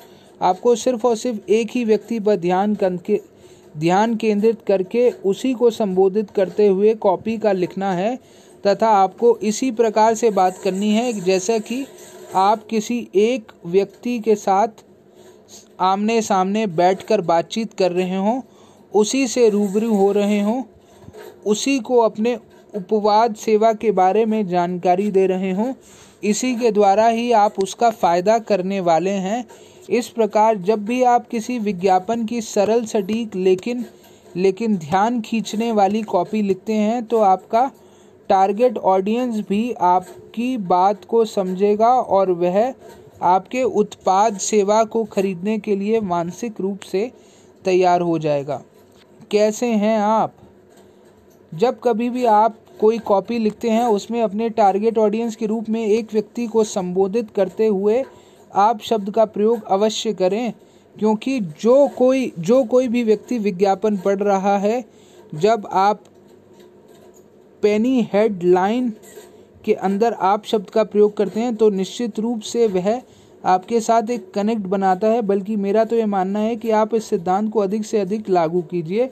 इससे लोगों तक अपनी बात पहुँचाने में आसानी रहेगी और टारगेट ऑडियंस भी आपकी बात को गंभीरता पूर्वक और रुचि से पढ़ेंगे। शब्दों से आमंत्रित। आपको कॉपीराइटिंग के माध्यम से किसी भी प्रकार के अपने ग्रामर की योग्यता पर परिचय लोगों को नहीं देना, बल्कि बहुत सरल, संक्षिप्त और सटीक शब्दों में अपनी बात उन तक पहुँचाने का विषय ख्याल रखना है कि ये लोग भी आपकी बात को सुनने के लिए उतना ही तत्पर हैं। लेकिन आप क्या कर रहे हैं? आप अपने उत्पाद सेवा को बेचने की कोशिश कर रहे हैं। शब्दों के द्वारा इसे यूँ समझाइए कि मानो आप पाठक को अपनी कॉपी शब्दों के माध्यम से संबंध, संबंधित ब्रांड की सेवा, उत्पाद खरीदने के लिए आमंत्रित कर रहे हैं।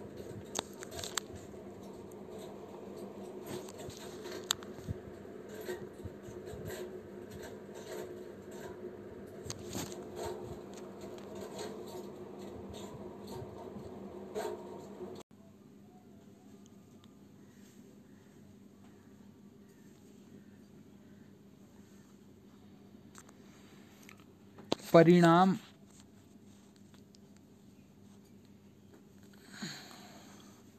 परिणाम का इनाम। आप सभी चीज़ों को भूल जाइए। आप यह भी भूल जाइए कि आप कहाँ बैठे हैं, क्या कर रहे हैं, और आप सिर्फ़ और सिर्फ़ यह सिर्फ़ नतीजे पर यदि अपना केंद्र बिंदु बनाकर लिखते हैं तो निश्चित रूप से आप एक बेहतरीन कॉपी लिखने में कामयाब हो सकेंगे।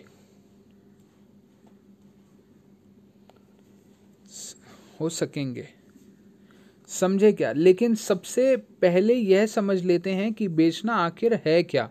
अपनी सेवा उत्पाद को बेचने की परिभाषा को इस बात से तरीके से समझ लीजिए कि आपके उत्पाद सेवा को खरीदने के लिए मार्केट में कौन कौन से लोग हो सकते हैं, इसे कब खरीदने को तैयार हो सकते हैं और कब इससे पीछे से हट सकते हैं, इस बात को समझना बेहद ज़रूरी है।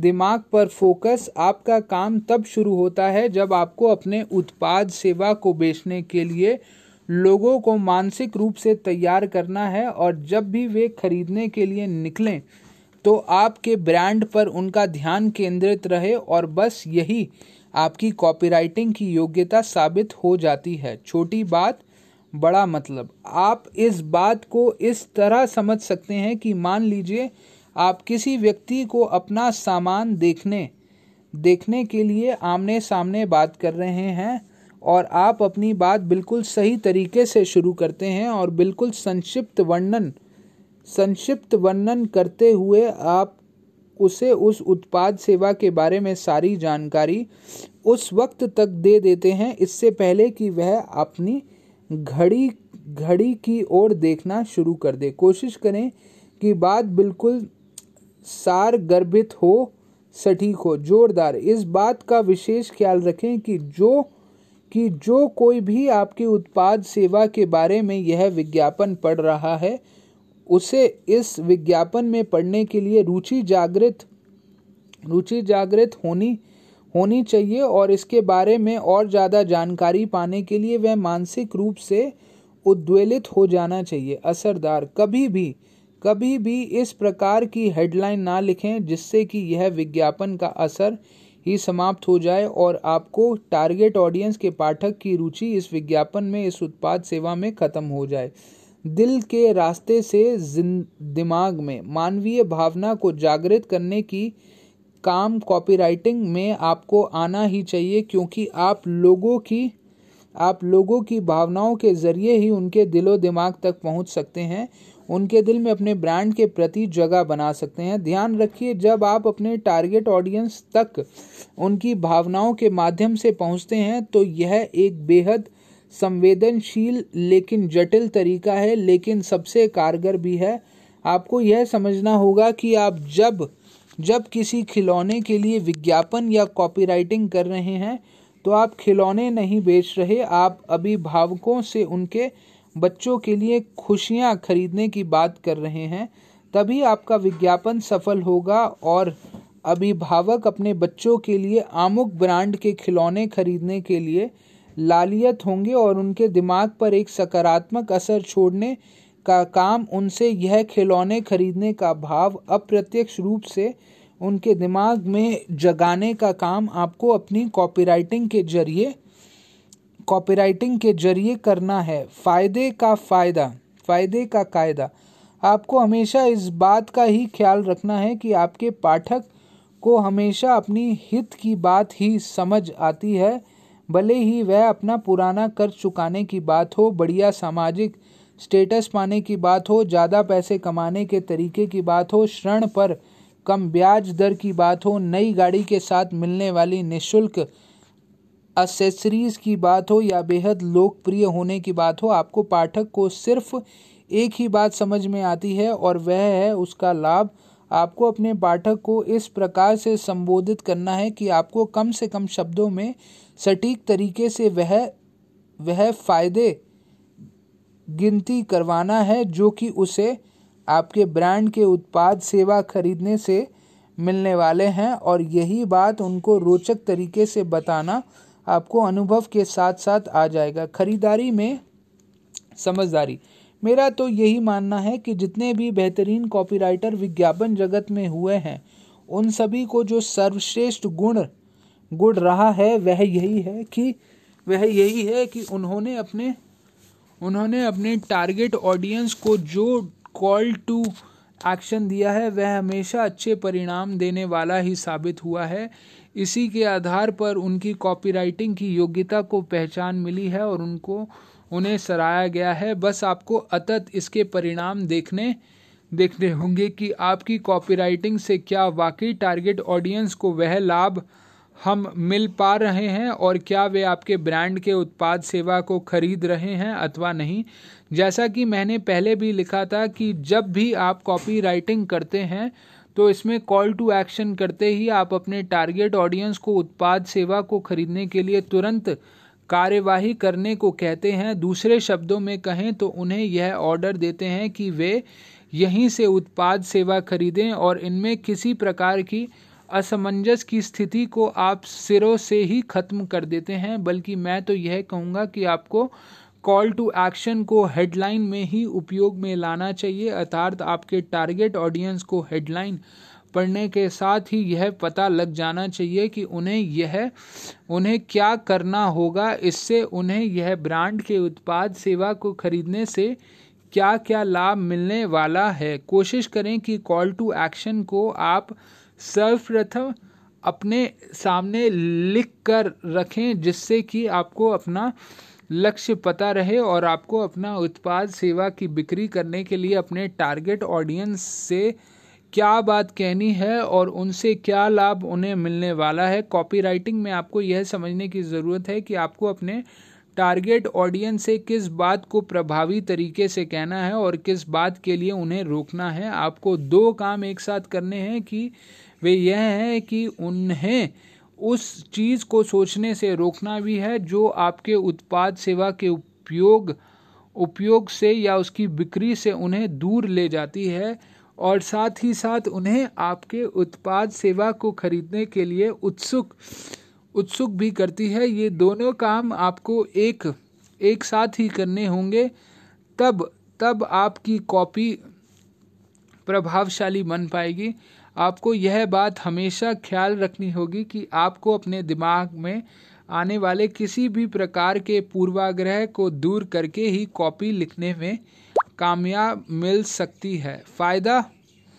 फ़ायदा, बेच डालो। जब भी आप किसी ऑफ़र के बारे में कोई हेडलाइन लिख रहे हैं तो इस बात का विशेष ख्याल रखें कि यह आपके संभावित ग्राहकों को किस प्रकार से फ़ायदेमंद साबित होगा? क्या उसे एक डिस्काउंट मनी बैक गारंटी या फिर या फिर अन्य ऑफ़र जैसे कि यदि आप एक सूट सिलवाते हैं तो उसके साथ एक एक शर्ट फ्री में दे दी जाएगी या फिर यह ऑफ़र हम दूसरे तरीके से से उनके सामने रखते हैं कि एक सूट सिलवाने पर उसकी कीमत इतने परसेंट कम कर दी जाएगी। अब आपको यह तय करना है कि इनमें से कौन सा ऑफ़र आपको ज़्यादा मुफीद रखे, रहेगा। इस पर आपको ध्यान केंद्रित करना होगा और साथ साथ आपको यह भी देखना होगा कि आपके टारगेट ऑडियंस को इनमें से कौन सा ऑफ़र अधिक लुभा रहा है। इन दोनों में से कौन सा ज़्यादा बेहतर काम करता है, आपको यह देखना होगा कि पर परसेंटेज सर्विस या फिर कैश डिस्काउंट। क्या मैं बोलूँ? इस बात का विशेष ख्याल रखें कि कभी भी बहुत अधिक औपचारिक भाषा का प्रयोग ना करें, बल्कि कोशिश करें कि अधिक से अधिक सरल, आम बोलचाल की भाषा का ही प्रयोग करें, जिससे कि आपके टारगेट ऑडियंस में आपकी बात ज़्यादा आसानी से आसानी से दिमाग में समा जाए, उनके दिलो दिमाग पर गहरा असर करे। विश्व की सबसे बड़ी कंपनी ने विश्व की सबसे बड़ी कंपनी ने, कंपनियों ने अब तक इसी बात पर अमल किया है कि अपने ब्रांड को मजबूती से बाज़ार में स्थापित करने में कामयाबी पाई है। उन्होंने कभी भी इस चीज़ इस चीज़ पर ज़ोर नहीं दिया कि वे बेहद औपचारिक भाषा का प्रयोग करेंगे। यहाँ तक कि कोको कोला आदि कंपनियों भी जब भारत के प्रचार करती हैं तो वे यहाँ की बोलचाल की भाषा का प्रयोग करते हैं। वे इस वे इसके लिए प्रयत्न करते हैं कि उनके ब्रांड की पकड़ छोटे से छोटे कस्बों और हर गली मोहल्ले के बच्चे तक पहुँच जाए, क्योंकि उन्हें मालूम है कि जब तक वे आम लोगों की भाषा में उन्हीं की बोलचाल के लहजे में बात नहीं करेंगे, तब तक वे अपने उत्पाद सेवा को उन तक पहुँचाने में कामयाब नहीं हो हो पाएँगे और यदि औपचारिक भाषा का ही उपयोग करते रहेंगे तो अपना संदेश हर व्यक्ति तक पहुँचाने में नाकामयाब रहेंगे। जाँच के खजांची।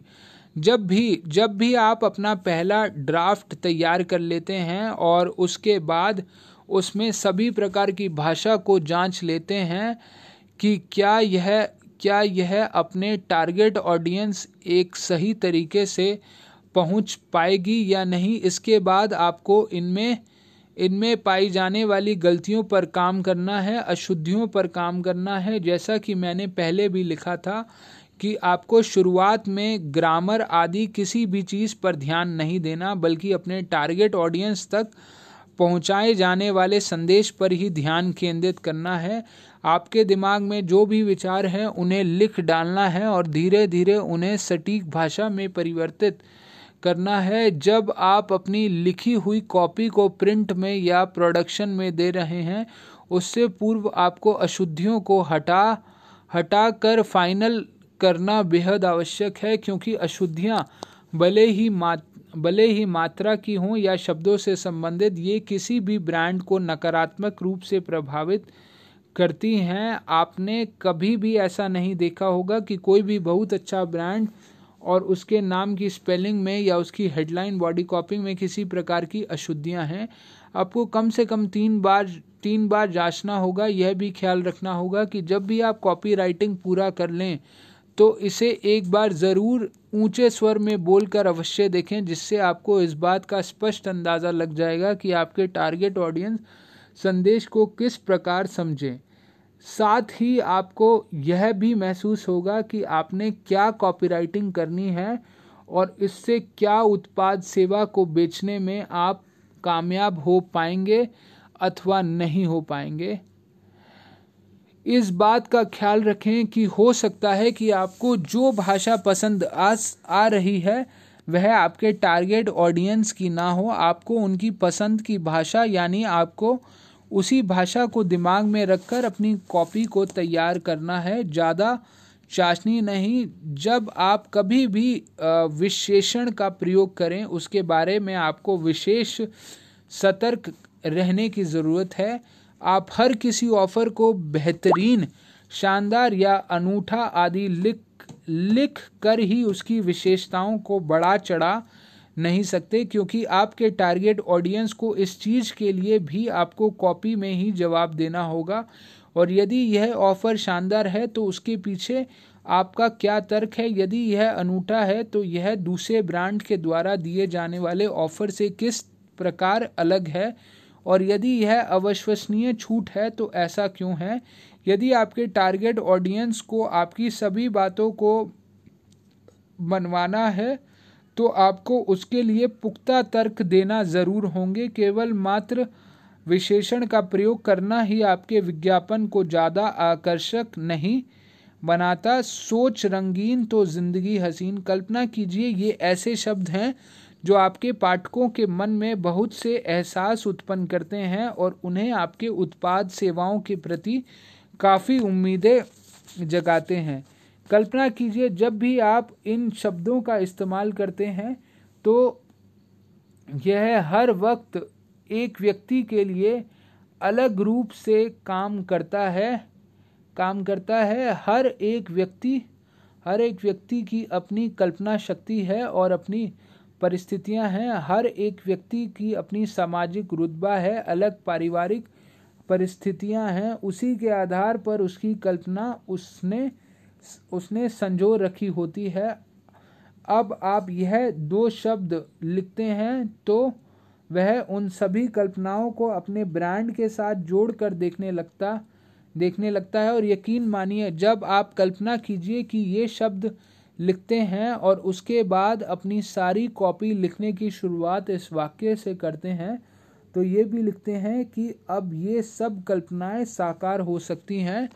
इस प्रकार से अपने उत्पाद सेवा के बारे में संक्षिप्त और सटीक ब्यौरा देते हैं तो यह आपके टारगेट ऑडियंस के मन में उत्कंठा जगाता है और उनकी सभी कल्पनाओं को एक ही स्थान पर पर लाकर एकत्र कर देता है, जिससे वे आपके विज्ञापन के साथ एक जुड़ाव महसूस करना शुरू कर देते हैं। इन दो इन दो शब्दों में खासियत यह है कि ये ये आपको अपने टारगेट ऑडियंस की तुलना में अंग, रंग भरने की शक्ति देते हैं और उन, और उन्हें इसे साकार करने की अनुमति आप खुद देते हैं। आप कॉपीराइटिंग के समय सीमा को ज़रूर निर्धारित कीजिए। इसमें से कुछ प्रमुख उदाहरण इस प्रकार से हैं। अगर ऐसा हुआ तो फिर मनुष्य कभी भी किसी भी चीज़ को खोने के डर से भयभीत हो जाता है। वह इस चीज़ को आपको अपनी कॉपी राइटिंग के ज़रिए अपने उत्पाद सेवा की बिक्री में तब्दील करना करना है। जैसे कि आप किसी ना किसी मैगज़ीन की मेंबरशिप दे रहे हैं तो आपको यह लिखना होगा कि यदि आप उसी प्रकार के फ़ायदे निरंतर पाना चाहते हैं तो आज ही सब्सक्राइब कीजिए। असल में कोई भी व्यक्ति अपनी पसंदीदा चीज़ को खोने से डरता है। आपको यह चीज़ उनके अंतर मन में बैठानी ही होगी। कि यदि आप ऐसा उत्पाद सेवा नहीं खरीदेंगे तो आप इन फायदों से महरूम हो हो जाएँगे। शब्दों के खिलाड़ी बनो। शब्दों पर विशेष ध्यान देना ही कॉपीराइटिंग है, और आपको शब्दों के ज़रिए ही अपनी बात, अपने टारगेट ऑडियंस तक पहुँचना है और उनसे अपनी बात मनवा, मनवानी है। चलो लंबी लंबी छोड़ें। इस बात का विशेष ख्याल रखें कि जब आप किसी बड़े प्रोजेक्ट के बारे में बात कर रहे हो तो इसके लिए संक्षिप्त कॉपी से काम नहीं चलेगा, बल्कि इसके लिए आपको विस्तृत लेकिन सटीक विवरण देना ही होगा, क्योंकि वे ही लोग आपके इस पूरे वर्णन को पढ़ने में रुचि दिखाएँगे, जो आपके उत्पाद सेवा में रुचि रखते हैं और और जिन्हें इस बात का डर है कि वह उसे खो भी सकते हैं। वही दूसरी ओर यदि यदि आप यदि आप कुछ कीमत के उत्पाद सेवा बेच रहे हैं तो उसमें आपको अपनी कॉपी को संक्षिप्त रखने की आवश्यकता है, क्योंकि इससे उन लोगों के उत्पाद सेवा के बारे में जानने की इतनी ही रुचि है, जितनी कि उसकी कीमत। हाँ यह ज़रूर ख्याल रखें कि आपको अपनी विस्तार पूर्वक लिखी हुई कॉपी में भी वाक्य बहुत लंबे नहीं हो बीच बीच में बुलेट पॉइंट्स का भी उपयोग करना है, जिससे कि पढ़ने वालों को आरुचि ना हो और वह ध्यानपूर्वक उसे पढ़े। समाधान में ही समाधान। यह याद रखें कि आप कस्टमर को अपना उत्पाद सेवा नहीं बेच रहे, बल्कि आप उसकी ज़िंदगी की किसी न किसी परेशानी का समाधान उसे बेच रहे हैं। यदि आप किसी को टूथपेस्ट बेचने जा रहे हैं तो आप उसे टूथपेस्ट नहीं बेच रहे, बल्कि आप उसे चमकदार दांत पाने का वायदा और मसूड़े मज़बूत करने का वायदा दे रहे हैं। यदि आप किसी क्लाइंट के लिए कॉपी राइटिंग कर रहे हैं, जो कि कार बनाता है तो आप तो आप उसके टारगेट ऑडियंस को चार पहियों पर चलने वाली कोई कार नहीं बेच रहे, बल्कि आप उससे पूरे परिवार के साथ आनंद पूर्वक व्यतीत किए जाने वाले सफ़र की यादगार खुशियाँ बेच रहे हैं। यदि हमेशा ख्याल रखें कि आप अपने टारगेट ऑडियंस के साथ भावनात्मक रूप से जुड़ाव करके ही अपने उत्पाद सेवा को बेच सकते हैं, आपका शुभ चिंतक। किसी भी तरीके से अपने टारगेट ऑडियंस को यह भरोसा दिलाएँ कि आप वाकई में उनका ख्याल रखते हैं, आप इस बात के लिए बेहद शिद्दत से फ़िक्र करते हैं। इसी आधार पर आप उनके शुभचिंतक बनकर उनके उत्पाद सेवा की अप्रत्यक्षित रूप से उनके दिलो दिमाग में घर कर के अपनी जगह बना सकते हैं। ग्राहक के जूते पहनकर अनुभव करें। जब कभी भी आप कॉपी लिखते हैं, आप इसे इसे आप बुलंद आवाज़ में एक बार बोलकर पूरा पढ़ें और साथ ही खुद को टारगेट ऑडियंस की जगह पर रखकर यह सोचें कि क्या यह हेडलाइन, बॉडी कॉपी आदि आपको उस उत्पाद या सेवा को खरीदने के लिए उत्सुक कर रही है, जिसके लिए आपने यह सारी मेहनत की की है अथवा नहीं, ऐसा करने से आप एक विशेष, विश विश्लेषणात्मक निष्कर्ष तक पहुँचने में कामयाब हो पाएँगे और आपको इस चीज़ का भली भांति अंदाज़ा लग जाएगा कि आपकी कॉपीराइटिंग कितनी प्रभावी है। पर्सनालिटी वो जो छा जाए।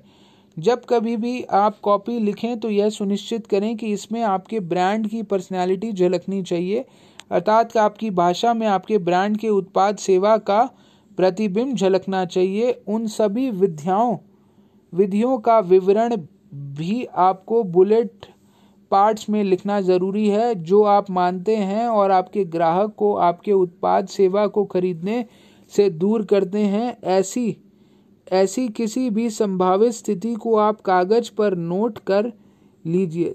सवाल में जवाब ढूंढो, कितनी ही शाखाएँ क्यों ना हो, आपको उन सब, आपको उन सबके जवाब भेजने हैं कि निश्चित रूप से आप अपने उत्पाद सेवा को बेचने में कामयाब हो पाएँगे, क्योंकि अब आप ऐसी, अब आप ऐसी स्थिति स्थिति में पहुँच चुके हैं जब आप अपने उत्पाद सेवा के बारे में ना केवल उसके गुणों को भली भांति जानते हैं, बल्कि उसकी कमियों के बारे में भी अंदर बाहर जान चुके हैं। तो ग्राहकों की इस उत्पाद सेवा के प्रति शाखाओं को, शंकाओं के समाधान से से उत्तर भी जब आपके पास है, अब इसलिए यह बात निश्चित रूप से कही जा सकती है कि आप अब अच्छी कॉपी लिखने में कामयाब हो पाएँगे क्योंकि आपको क्योंकि आपको सभी सवालों के उत्तर अपने अपने मन में हैं।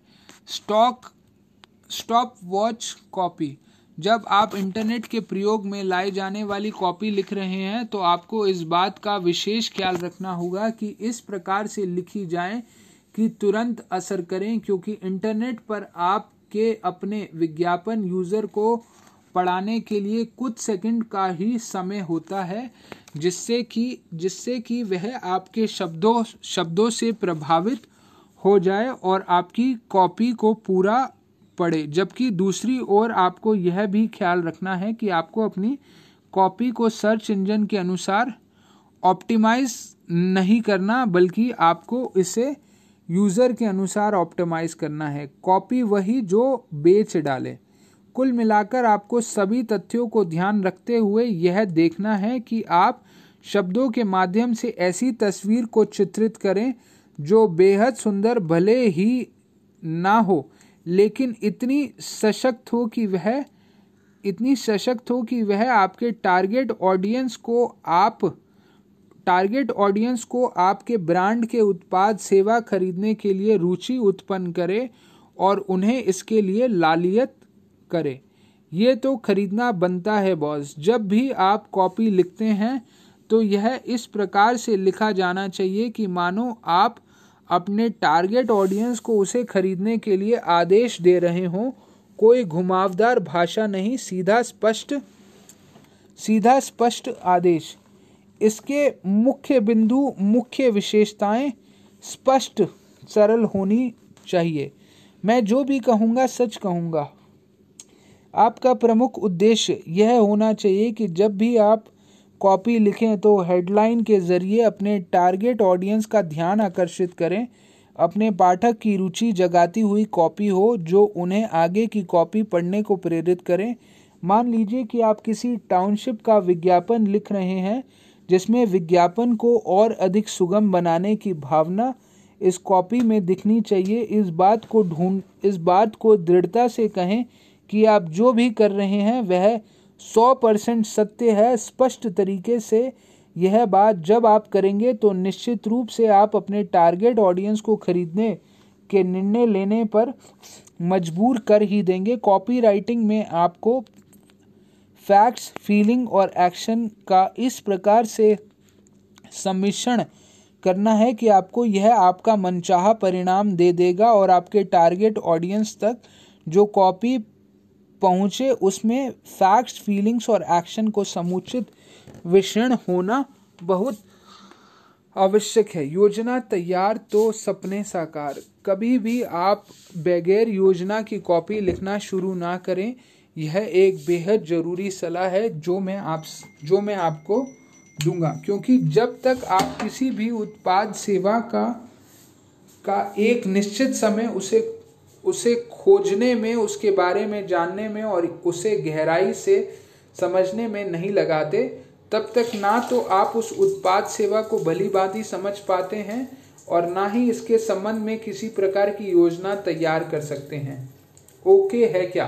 किसी कॉपीराइटर के लिए बेहद ज़रूरी है कि जब भी किसी उत्पाद सेवा के बारे में कॉपीराइटिंग करनी हो तो उसे यह सुनिश्चित करना चाहिए कि जो भी फीलिंग उस उसे दी जा रही हैं, वह ज़्यादा से ज़्यादा एक या दो व्यक्तियों के द्वारा ही दी जाए, अन्यथा इसमें असमंजस की संभावनाएँ बढ़ती हैं। दूसरी ओर, जब आप कॉपी लिख लेते हैं तो यह तय करें कि आपको एक या दो व्यक्तियों से ही उसकी अनुमोदन, यानी इस विज्ञापन की कॉपी का अप्रवल कराना है, क्योंकि यदि आप इस बात से संतुष्ट हो जाते हैं कि आपने इस विद्या में काफ़ी अनुभव हासिल किया है तो आप यह जानते तो आप यह जानते हैं कि क्या सही है, ये ये कॉपी कितना अच्छा परिणाम देने वाली है। इसके बाद आप, इसके बाद बहुत अधिक गुंजाइश नहीं बचती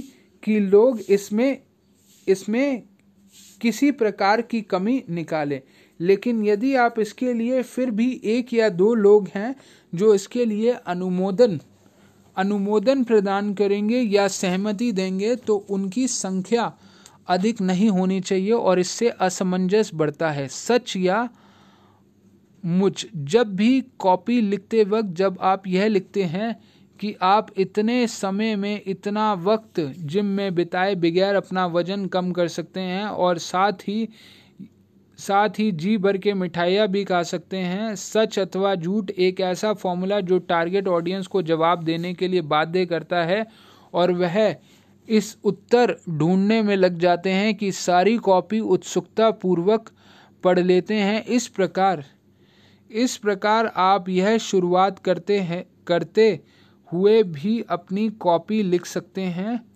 जी हाँ यह सच है और इसके बाद आप उन सब तथ्यों, बारीकियों से टारगेट ऑडियंस को अवगत कराएँ जो इस बात को पुख्ता करती हैं। सर्च रिसर्च फार्मूला जब कभी जब कभी भी आपकी कॉपी लिख रहे तो केवल उन्हीं उत्पाद सेवाओं के इर्द गिर्द अपना दायरा ना रखें जिन पर आप आप काम करने वाले हैं, बल्कि उससे आगे जाकर भी अपनी रिसर्च करें ताकि ताकि आपको अपने उत्पाद के साथ साथ उसके प्रतिस्पर्धा उत्पादों, सेवाओं के बारे में बारे में जो भी जानने को मिल, जो भी जानने को मिले तथा उसके गुणों, कमियों के बारे में आप विस्तार पूर्वक जान पाएँ, यह निश्चित रूप से आपकी आपकी कॉपी को और अधिक सशक्त करने में सहायक होगा। याद रखिए कि आपके पाठक उन सभी चीज़ों को प्रयोग में ला चुके हैं,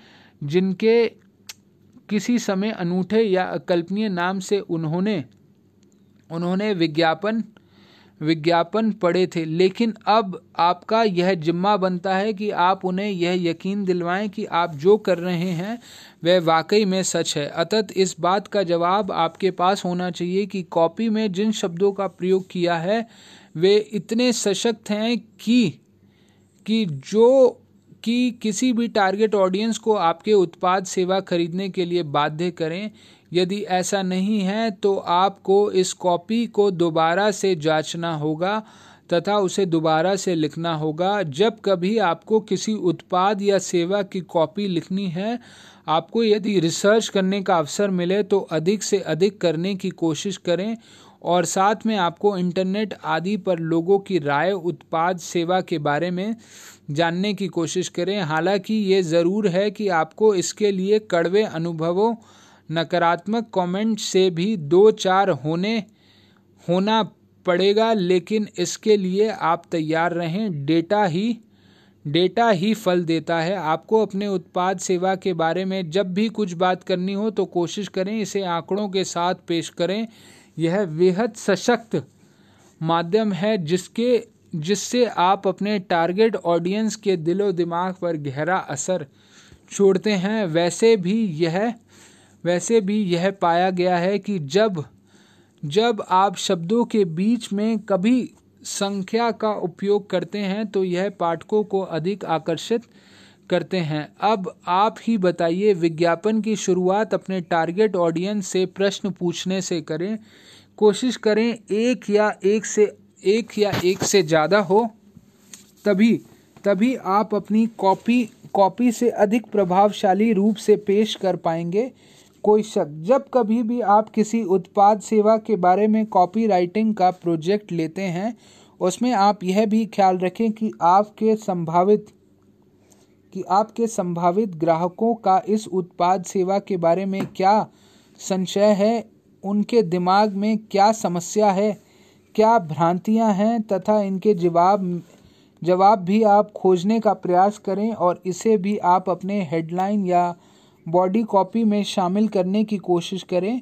यह एक बेहद कारगर तरीका है कि आप ईमानदारी से लोगों के सामने पेश होने वाली समस्याओं का एक समाधान अपने उत्पाद सेवा के माध्यम से करने की कोशिश करते हैं। निश्चित रूप से यह टारगेट ऑडियंस के दिमाग में आपके उत्पाद सेवा के प्रति सकारात्मक नज़रिया तैयार करेगा। क्वेश्चन मार्क जब कभी भी आपको किसी उत्पाद सेवा के बारे में टारगेट ऑडियंस के दिमाग में उत्सुकता जगानी है तो आपको इसके लिए कब, क्यों, कहाँ, कैसे आदि प्रश्नवाचक शब्दों का प्रयोग करना होगा और साथ ही स्लोगन हेडलाइन की शुरुआत इन शब्दों से करनी होगी। जब भी आप किसी विज्ञापन में पाठक से प्रश्न पूछते हैं तो निश्चित तौर पर यह पाठक के के मन में उत्सुकता जगाता है, जिसका जवाब अपने मन ही मन में तैयार करता है। लेकिन इसी बीच यह अनजाने में ही इस विज्ञापन के प्रति आकर्षित होकर उसे सारा पढ़ लेता है और आप बिल्कुल सरल तरीके से अपनी बात अपनी बात पाठक तक पहुँचाने में कामयाब हो जाते हैं मज़ाक मज़ाक में। हेडलाइन में फन एलिमेंट के उपयोग में लाना ना भूलें। जहाँ कहीं भी आपको ऐसा लगे कि विज्ञापन को पढ़ने के लिए आपको संभावित ग्राहक आकर्षित नहीं हो पाएगा जहाँ पर बिल्कुल सरल या साधारण सी भाषा प्रयोग की ज़रूरत हो, वहाँ उसमें कुछ फन एलिमेंट डालने की कोशिश करें, जिससे कि आपके टारगेट ऑडियंस को भी इस विज्ञापन को पढ़ने में रुचि जागेगी। और अगर हो सके तो इस प्रकार का कॉन्सेप्ट ही कॉन्सेप्ट ही तैयार कर लीजिए, जिसमें आपको छोटी छोटी कुछ पंक्तियों की सहायता से एक स्टोरी टेलिंग करनी हो, आप इसे एक से लेकर पाँच या सात विज्ञापनों की एक श्रृंखला में भी तैयार कर सकते हैं, जिसमें एक से तीन तक विज्ञापनों को टीचर के रूप में पेश किया जाए। चौथे विज्ञापन को कर्टन रेजर के तौर पर पेश किया जाए और इसी प्रकार शेष विज्ञापनों को इस उत्पाद सेवा के बारे में विस्तार से बताने के लिए प्रयोग में लाया जाए। यह बेहद, यह एक बेहद कारगर तरीका है किसी भी नए उत्पाद सेवा को लॉन्च करने के लिए या फिर मौजूदा उत्पाद सेवा के बारे में कोई नया फीचर बताने के लिए या फिर रीब्रांडिंग करने के लिए। अकल में नकल लगाओ। इस बात को विशेष ख्याल रखें कि जब आप किसी भी विज्ञापन की हेडलाइन स्लोगन को हु बहू नकल करके अपने विज्ञापन में प्रयोग में ना लाएँ। हाँ आप इसे प्रेरणा के तौर पर काम ले सकते हैं। जैसा कि मैंने पहले भी कहा था कि अगर आप किसी उत्पाद या सेवा के लिए विज्ञापन बना रहे हों, उसी उत्पाद या सेवा से संबंधित प्रतिस्पर्धा ब्रांड के विज्ञापन देखना आपके लिए लाभकारी होगा, जिससे आपको उस इंडस्ट्री के बारे में काफ़ी कुछ जानने व समझने को मिलेगा, लेकिन कभी भी ऐसी गलती ना करें कि प्रतिस्पर्धा कंपनी की हेडलाइन या स्लोगन को आप हु बहू अपनी कॉपी में उतार दें। आप इसे एक प्रेरणा के तौर पर काम कर लें, काम ले सकते हैं और इसे अपने तरीके से फेर बदल करके एक नई कॉपी लिख सकते हैं या दूसरे शब्दों में आपको शब्दों या वाक, या वाक्यों को नहीं चु, चुराना सिर्फ़ सिर्फ़ उनमें निहित आइडिया को ही आपको काम में लेना है लेकिन इसमें आप इसमें आपकी अपनी मौलिक हेडलाइन स्लोगन या बॉडी कॉपी ही होनी चाहिए। इस बात के लिए विशेष ख्याल रखें। स्मार्ट बॉय शब्दों के माध्यम से आप अपने टारगेट ऑडियंस तक यह संदेश पहुंचाएँ कि अगर अगर वह यह उत्पाद सेवा खरीदते हैं, या तो निश्चित रूप से, या उनका एक चतुराई भरा निर्णय है, जिसमें यदि वे कामयाब हो जाते हैं तो वे वाकई में दूसरों से अलग और ख़ास हैं। अपने टारगेट ऑडियंस को खास महसूस कराने की कला आनी ही चाहिए। यह विज्ञापन के हेडलाइन, स्लोगन, या फिर बॉडी कॉपी में कहीं ना कहीं अंत निहित होनी चाहिए। यह स्पष्ट है कि जब कभी भी कोई उपभोक्ता विज्ञापन पढ़ता है तो वह उसे अपने नज़रिए से ही देखता भी है। नज़रिए से ही देखता भी है, और जैसा कि कहा जाता है कि पब्लिक सब जानती है, उसी प्रकार उसी प्रकार आपके टारगेट ऑडियंस से आप क्या कर रहे हैं, उसमें अंतर्निहित बात को को भी आसानी से समझ जाएँ। कोशिश होनी चाहिए कि कॉपीराइटिंग की भाषा बेहद दोस्ताना व सरल हो। ए, बीड़ू, आपके हेडलाइन स्लोगन व बॉडी कॉपी का भी आम बोलचाल के शब्द वाक्यों का प्रयोग किया जाए। यदि आप बहुत मुश्किल शब्दों या वाक्यों का प्रयोग करेंगे तो यह उनकी समझ से बाहर होगा। इससे विज्ञापन को अनदेखा करने के साथ साथ वे आपके ब्रांड के उत्पाद या सेवा से भी मुँह मोड़ लेंगे। चेक नहीं तो मेट। मैंने पूर्व मैंने पूर्व में यह लिखा था कि जब भी आप, जब भी आप कॉपी लिखने बैठें तो अपने विचारों को खुलकर आने दें और उन्हें नोट करते जाएँ। इसमें आप कभी भी ग्रामर, पंचुएशन या वाक्य की बनावट आदि को ध्यान में ना रखें, लेकिन जब आप उसे फाइनल करने जा रहे हो तो आपको इस बात का विशेष ख्याल रखना है कि आप इसे सही तरीके से प्रूफ रीड करवा कर अपने बॉस या अपने क्लाइंट तक पहुंचाएँ, क्योंकि आप इस बात के लिए कभी भी अवसर नहीं ले सकते कि आपको कॉपी में गलतियाँ पकड़ी जाएँ, जिससे कि आपके क्लाइंट के ब्रांड को लोग नकारात्मक रूप से देखें तथा उससे उनकी बिक्री भी प्रभावित हो। प्राय से बड़े आए कोशिश करें कि आप अपनी कोशिश करें कि आप अपनी कॉपी में विभिन्न विशेषताओं के अलग अलग पर्यावाची शब्द का प्रयोग करें जो प्रतिस्पर्धा ब्रांड प्रयोग कर रहे हैं, क्योंकि इससे आपके ब्रांड के उत्पाद, सेवा के विज्ञापन या वह प्रतिस्पर्धा ब्रांड की विज्ञापनों में काफ़ी हद तक सामान्यताएँ देख, देखेंगे, जो कि एक अच्छी कॉपीराइटिंग का उदाहरण नहीं कहा जा सकता। अपने शब्द ज्ञान को अधिक से अधिक बढ़ाएँ और इसके लिए आप डिक्शनरी का प्रयोग बहुतायात से करें। इसमें आपको पर्यावाची की लंबी सूची मिलेगी और आपको विकल्प भी शामिल भी शामिल जाएँगे और आपको इनमें से कौन से शब्दों का प्रयोग अपने विज्ञापन की कॉपी राइटिंग में करना हो। भाजी तुसी ग्रेट हो। कभी भी हेडलाइन स्लोगन या बॉडी कॉपी इस बात संबोध ग्राहक ग्राहक को महसूस नहीं होनी चाहिए कि आप उसे कुछ बेचने की कोशिश कर रहे हो। हमेशा यह लगना चाहिए कि आप उसे कोई ऐसा समाधान प्रदान कर रहे हो जिससे पाकर उसे काफ़ी फ़ायदा होगा, उसके जीवन में एक बेहतर बदलाव आएगा। ना कि ऐसी सोच उसके दिमाग में उपज की, कि उसे कोई कोई उत्पाद सेवा बेचने के लिए ज़बरदस्ती से हाँ करवाने की कोशिश कर रहा है। अतः आप इंसानों को को ही अपनी कॉपीराइटिंग के ज़रिए प्रभावित करने की कोशिश कर रहे हैं और यह इंसानी फितरत है कि वह कभी भी खुद को दूसरों के कमतर नहीं देखना चाहते और ना ही ना ही किसी के कहने से कोई चीज़ खरीदने का निर्णय करना चाहते हैं, वह हमेशा यही समझता है कि उसका निर्णय किसी भी चीज़ को खरीदने के लिए खुद ही होगा और इसमें और इसमें उसकी अहम को पोषित किया जाना है। आपकी कॉपी की खासियत होनी चाहिए। उसे यह महसूस हो रहा है कि उसने यह उत्पाद या सेवा खरीद खरीद कर खुद का बड़ा अहम निर्णय लिया है, तथा यह एक बहुत समझदारी भरा कदम है।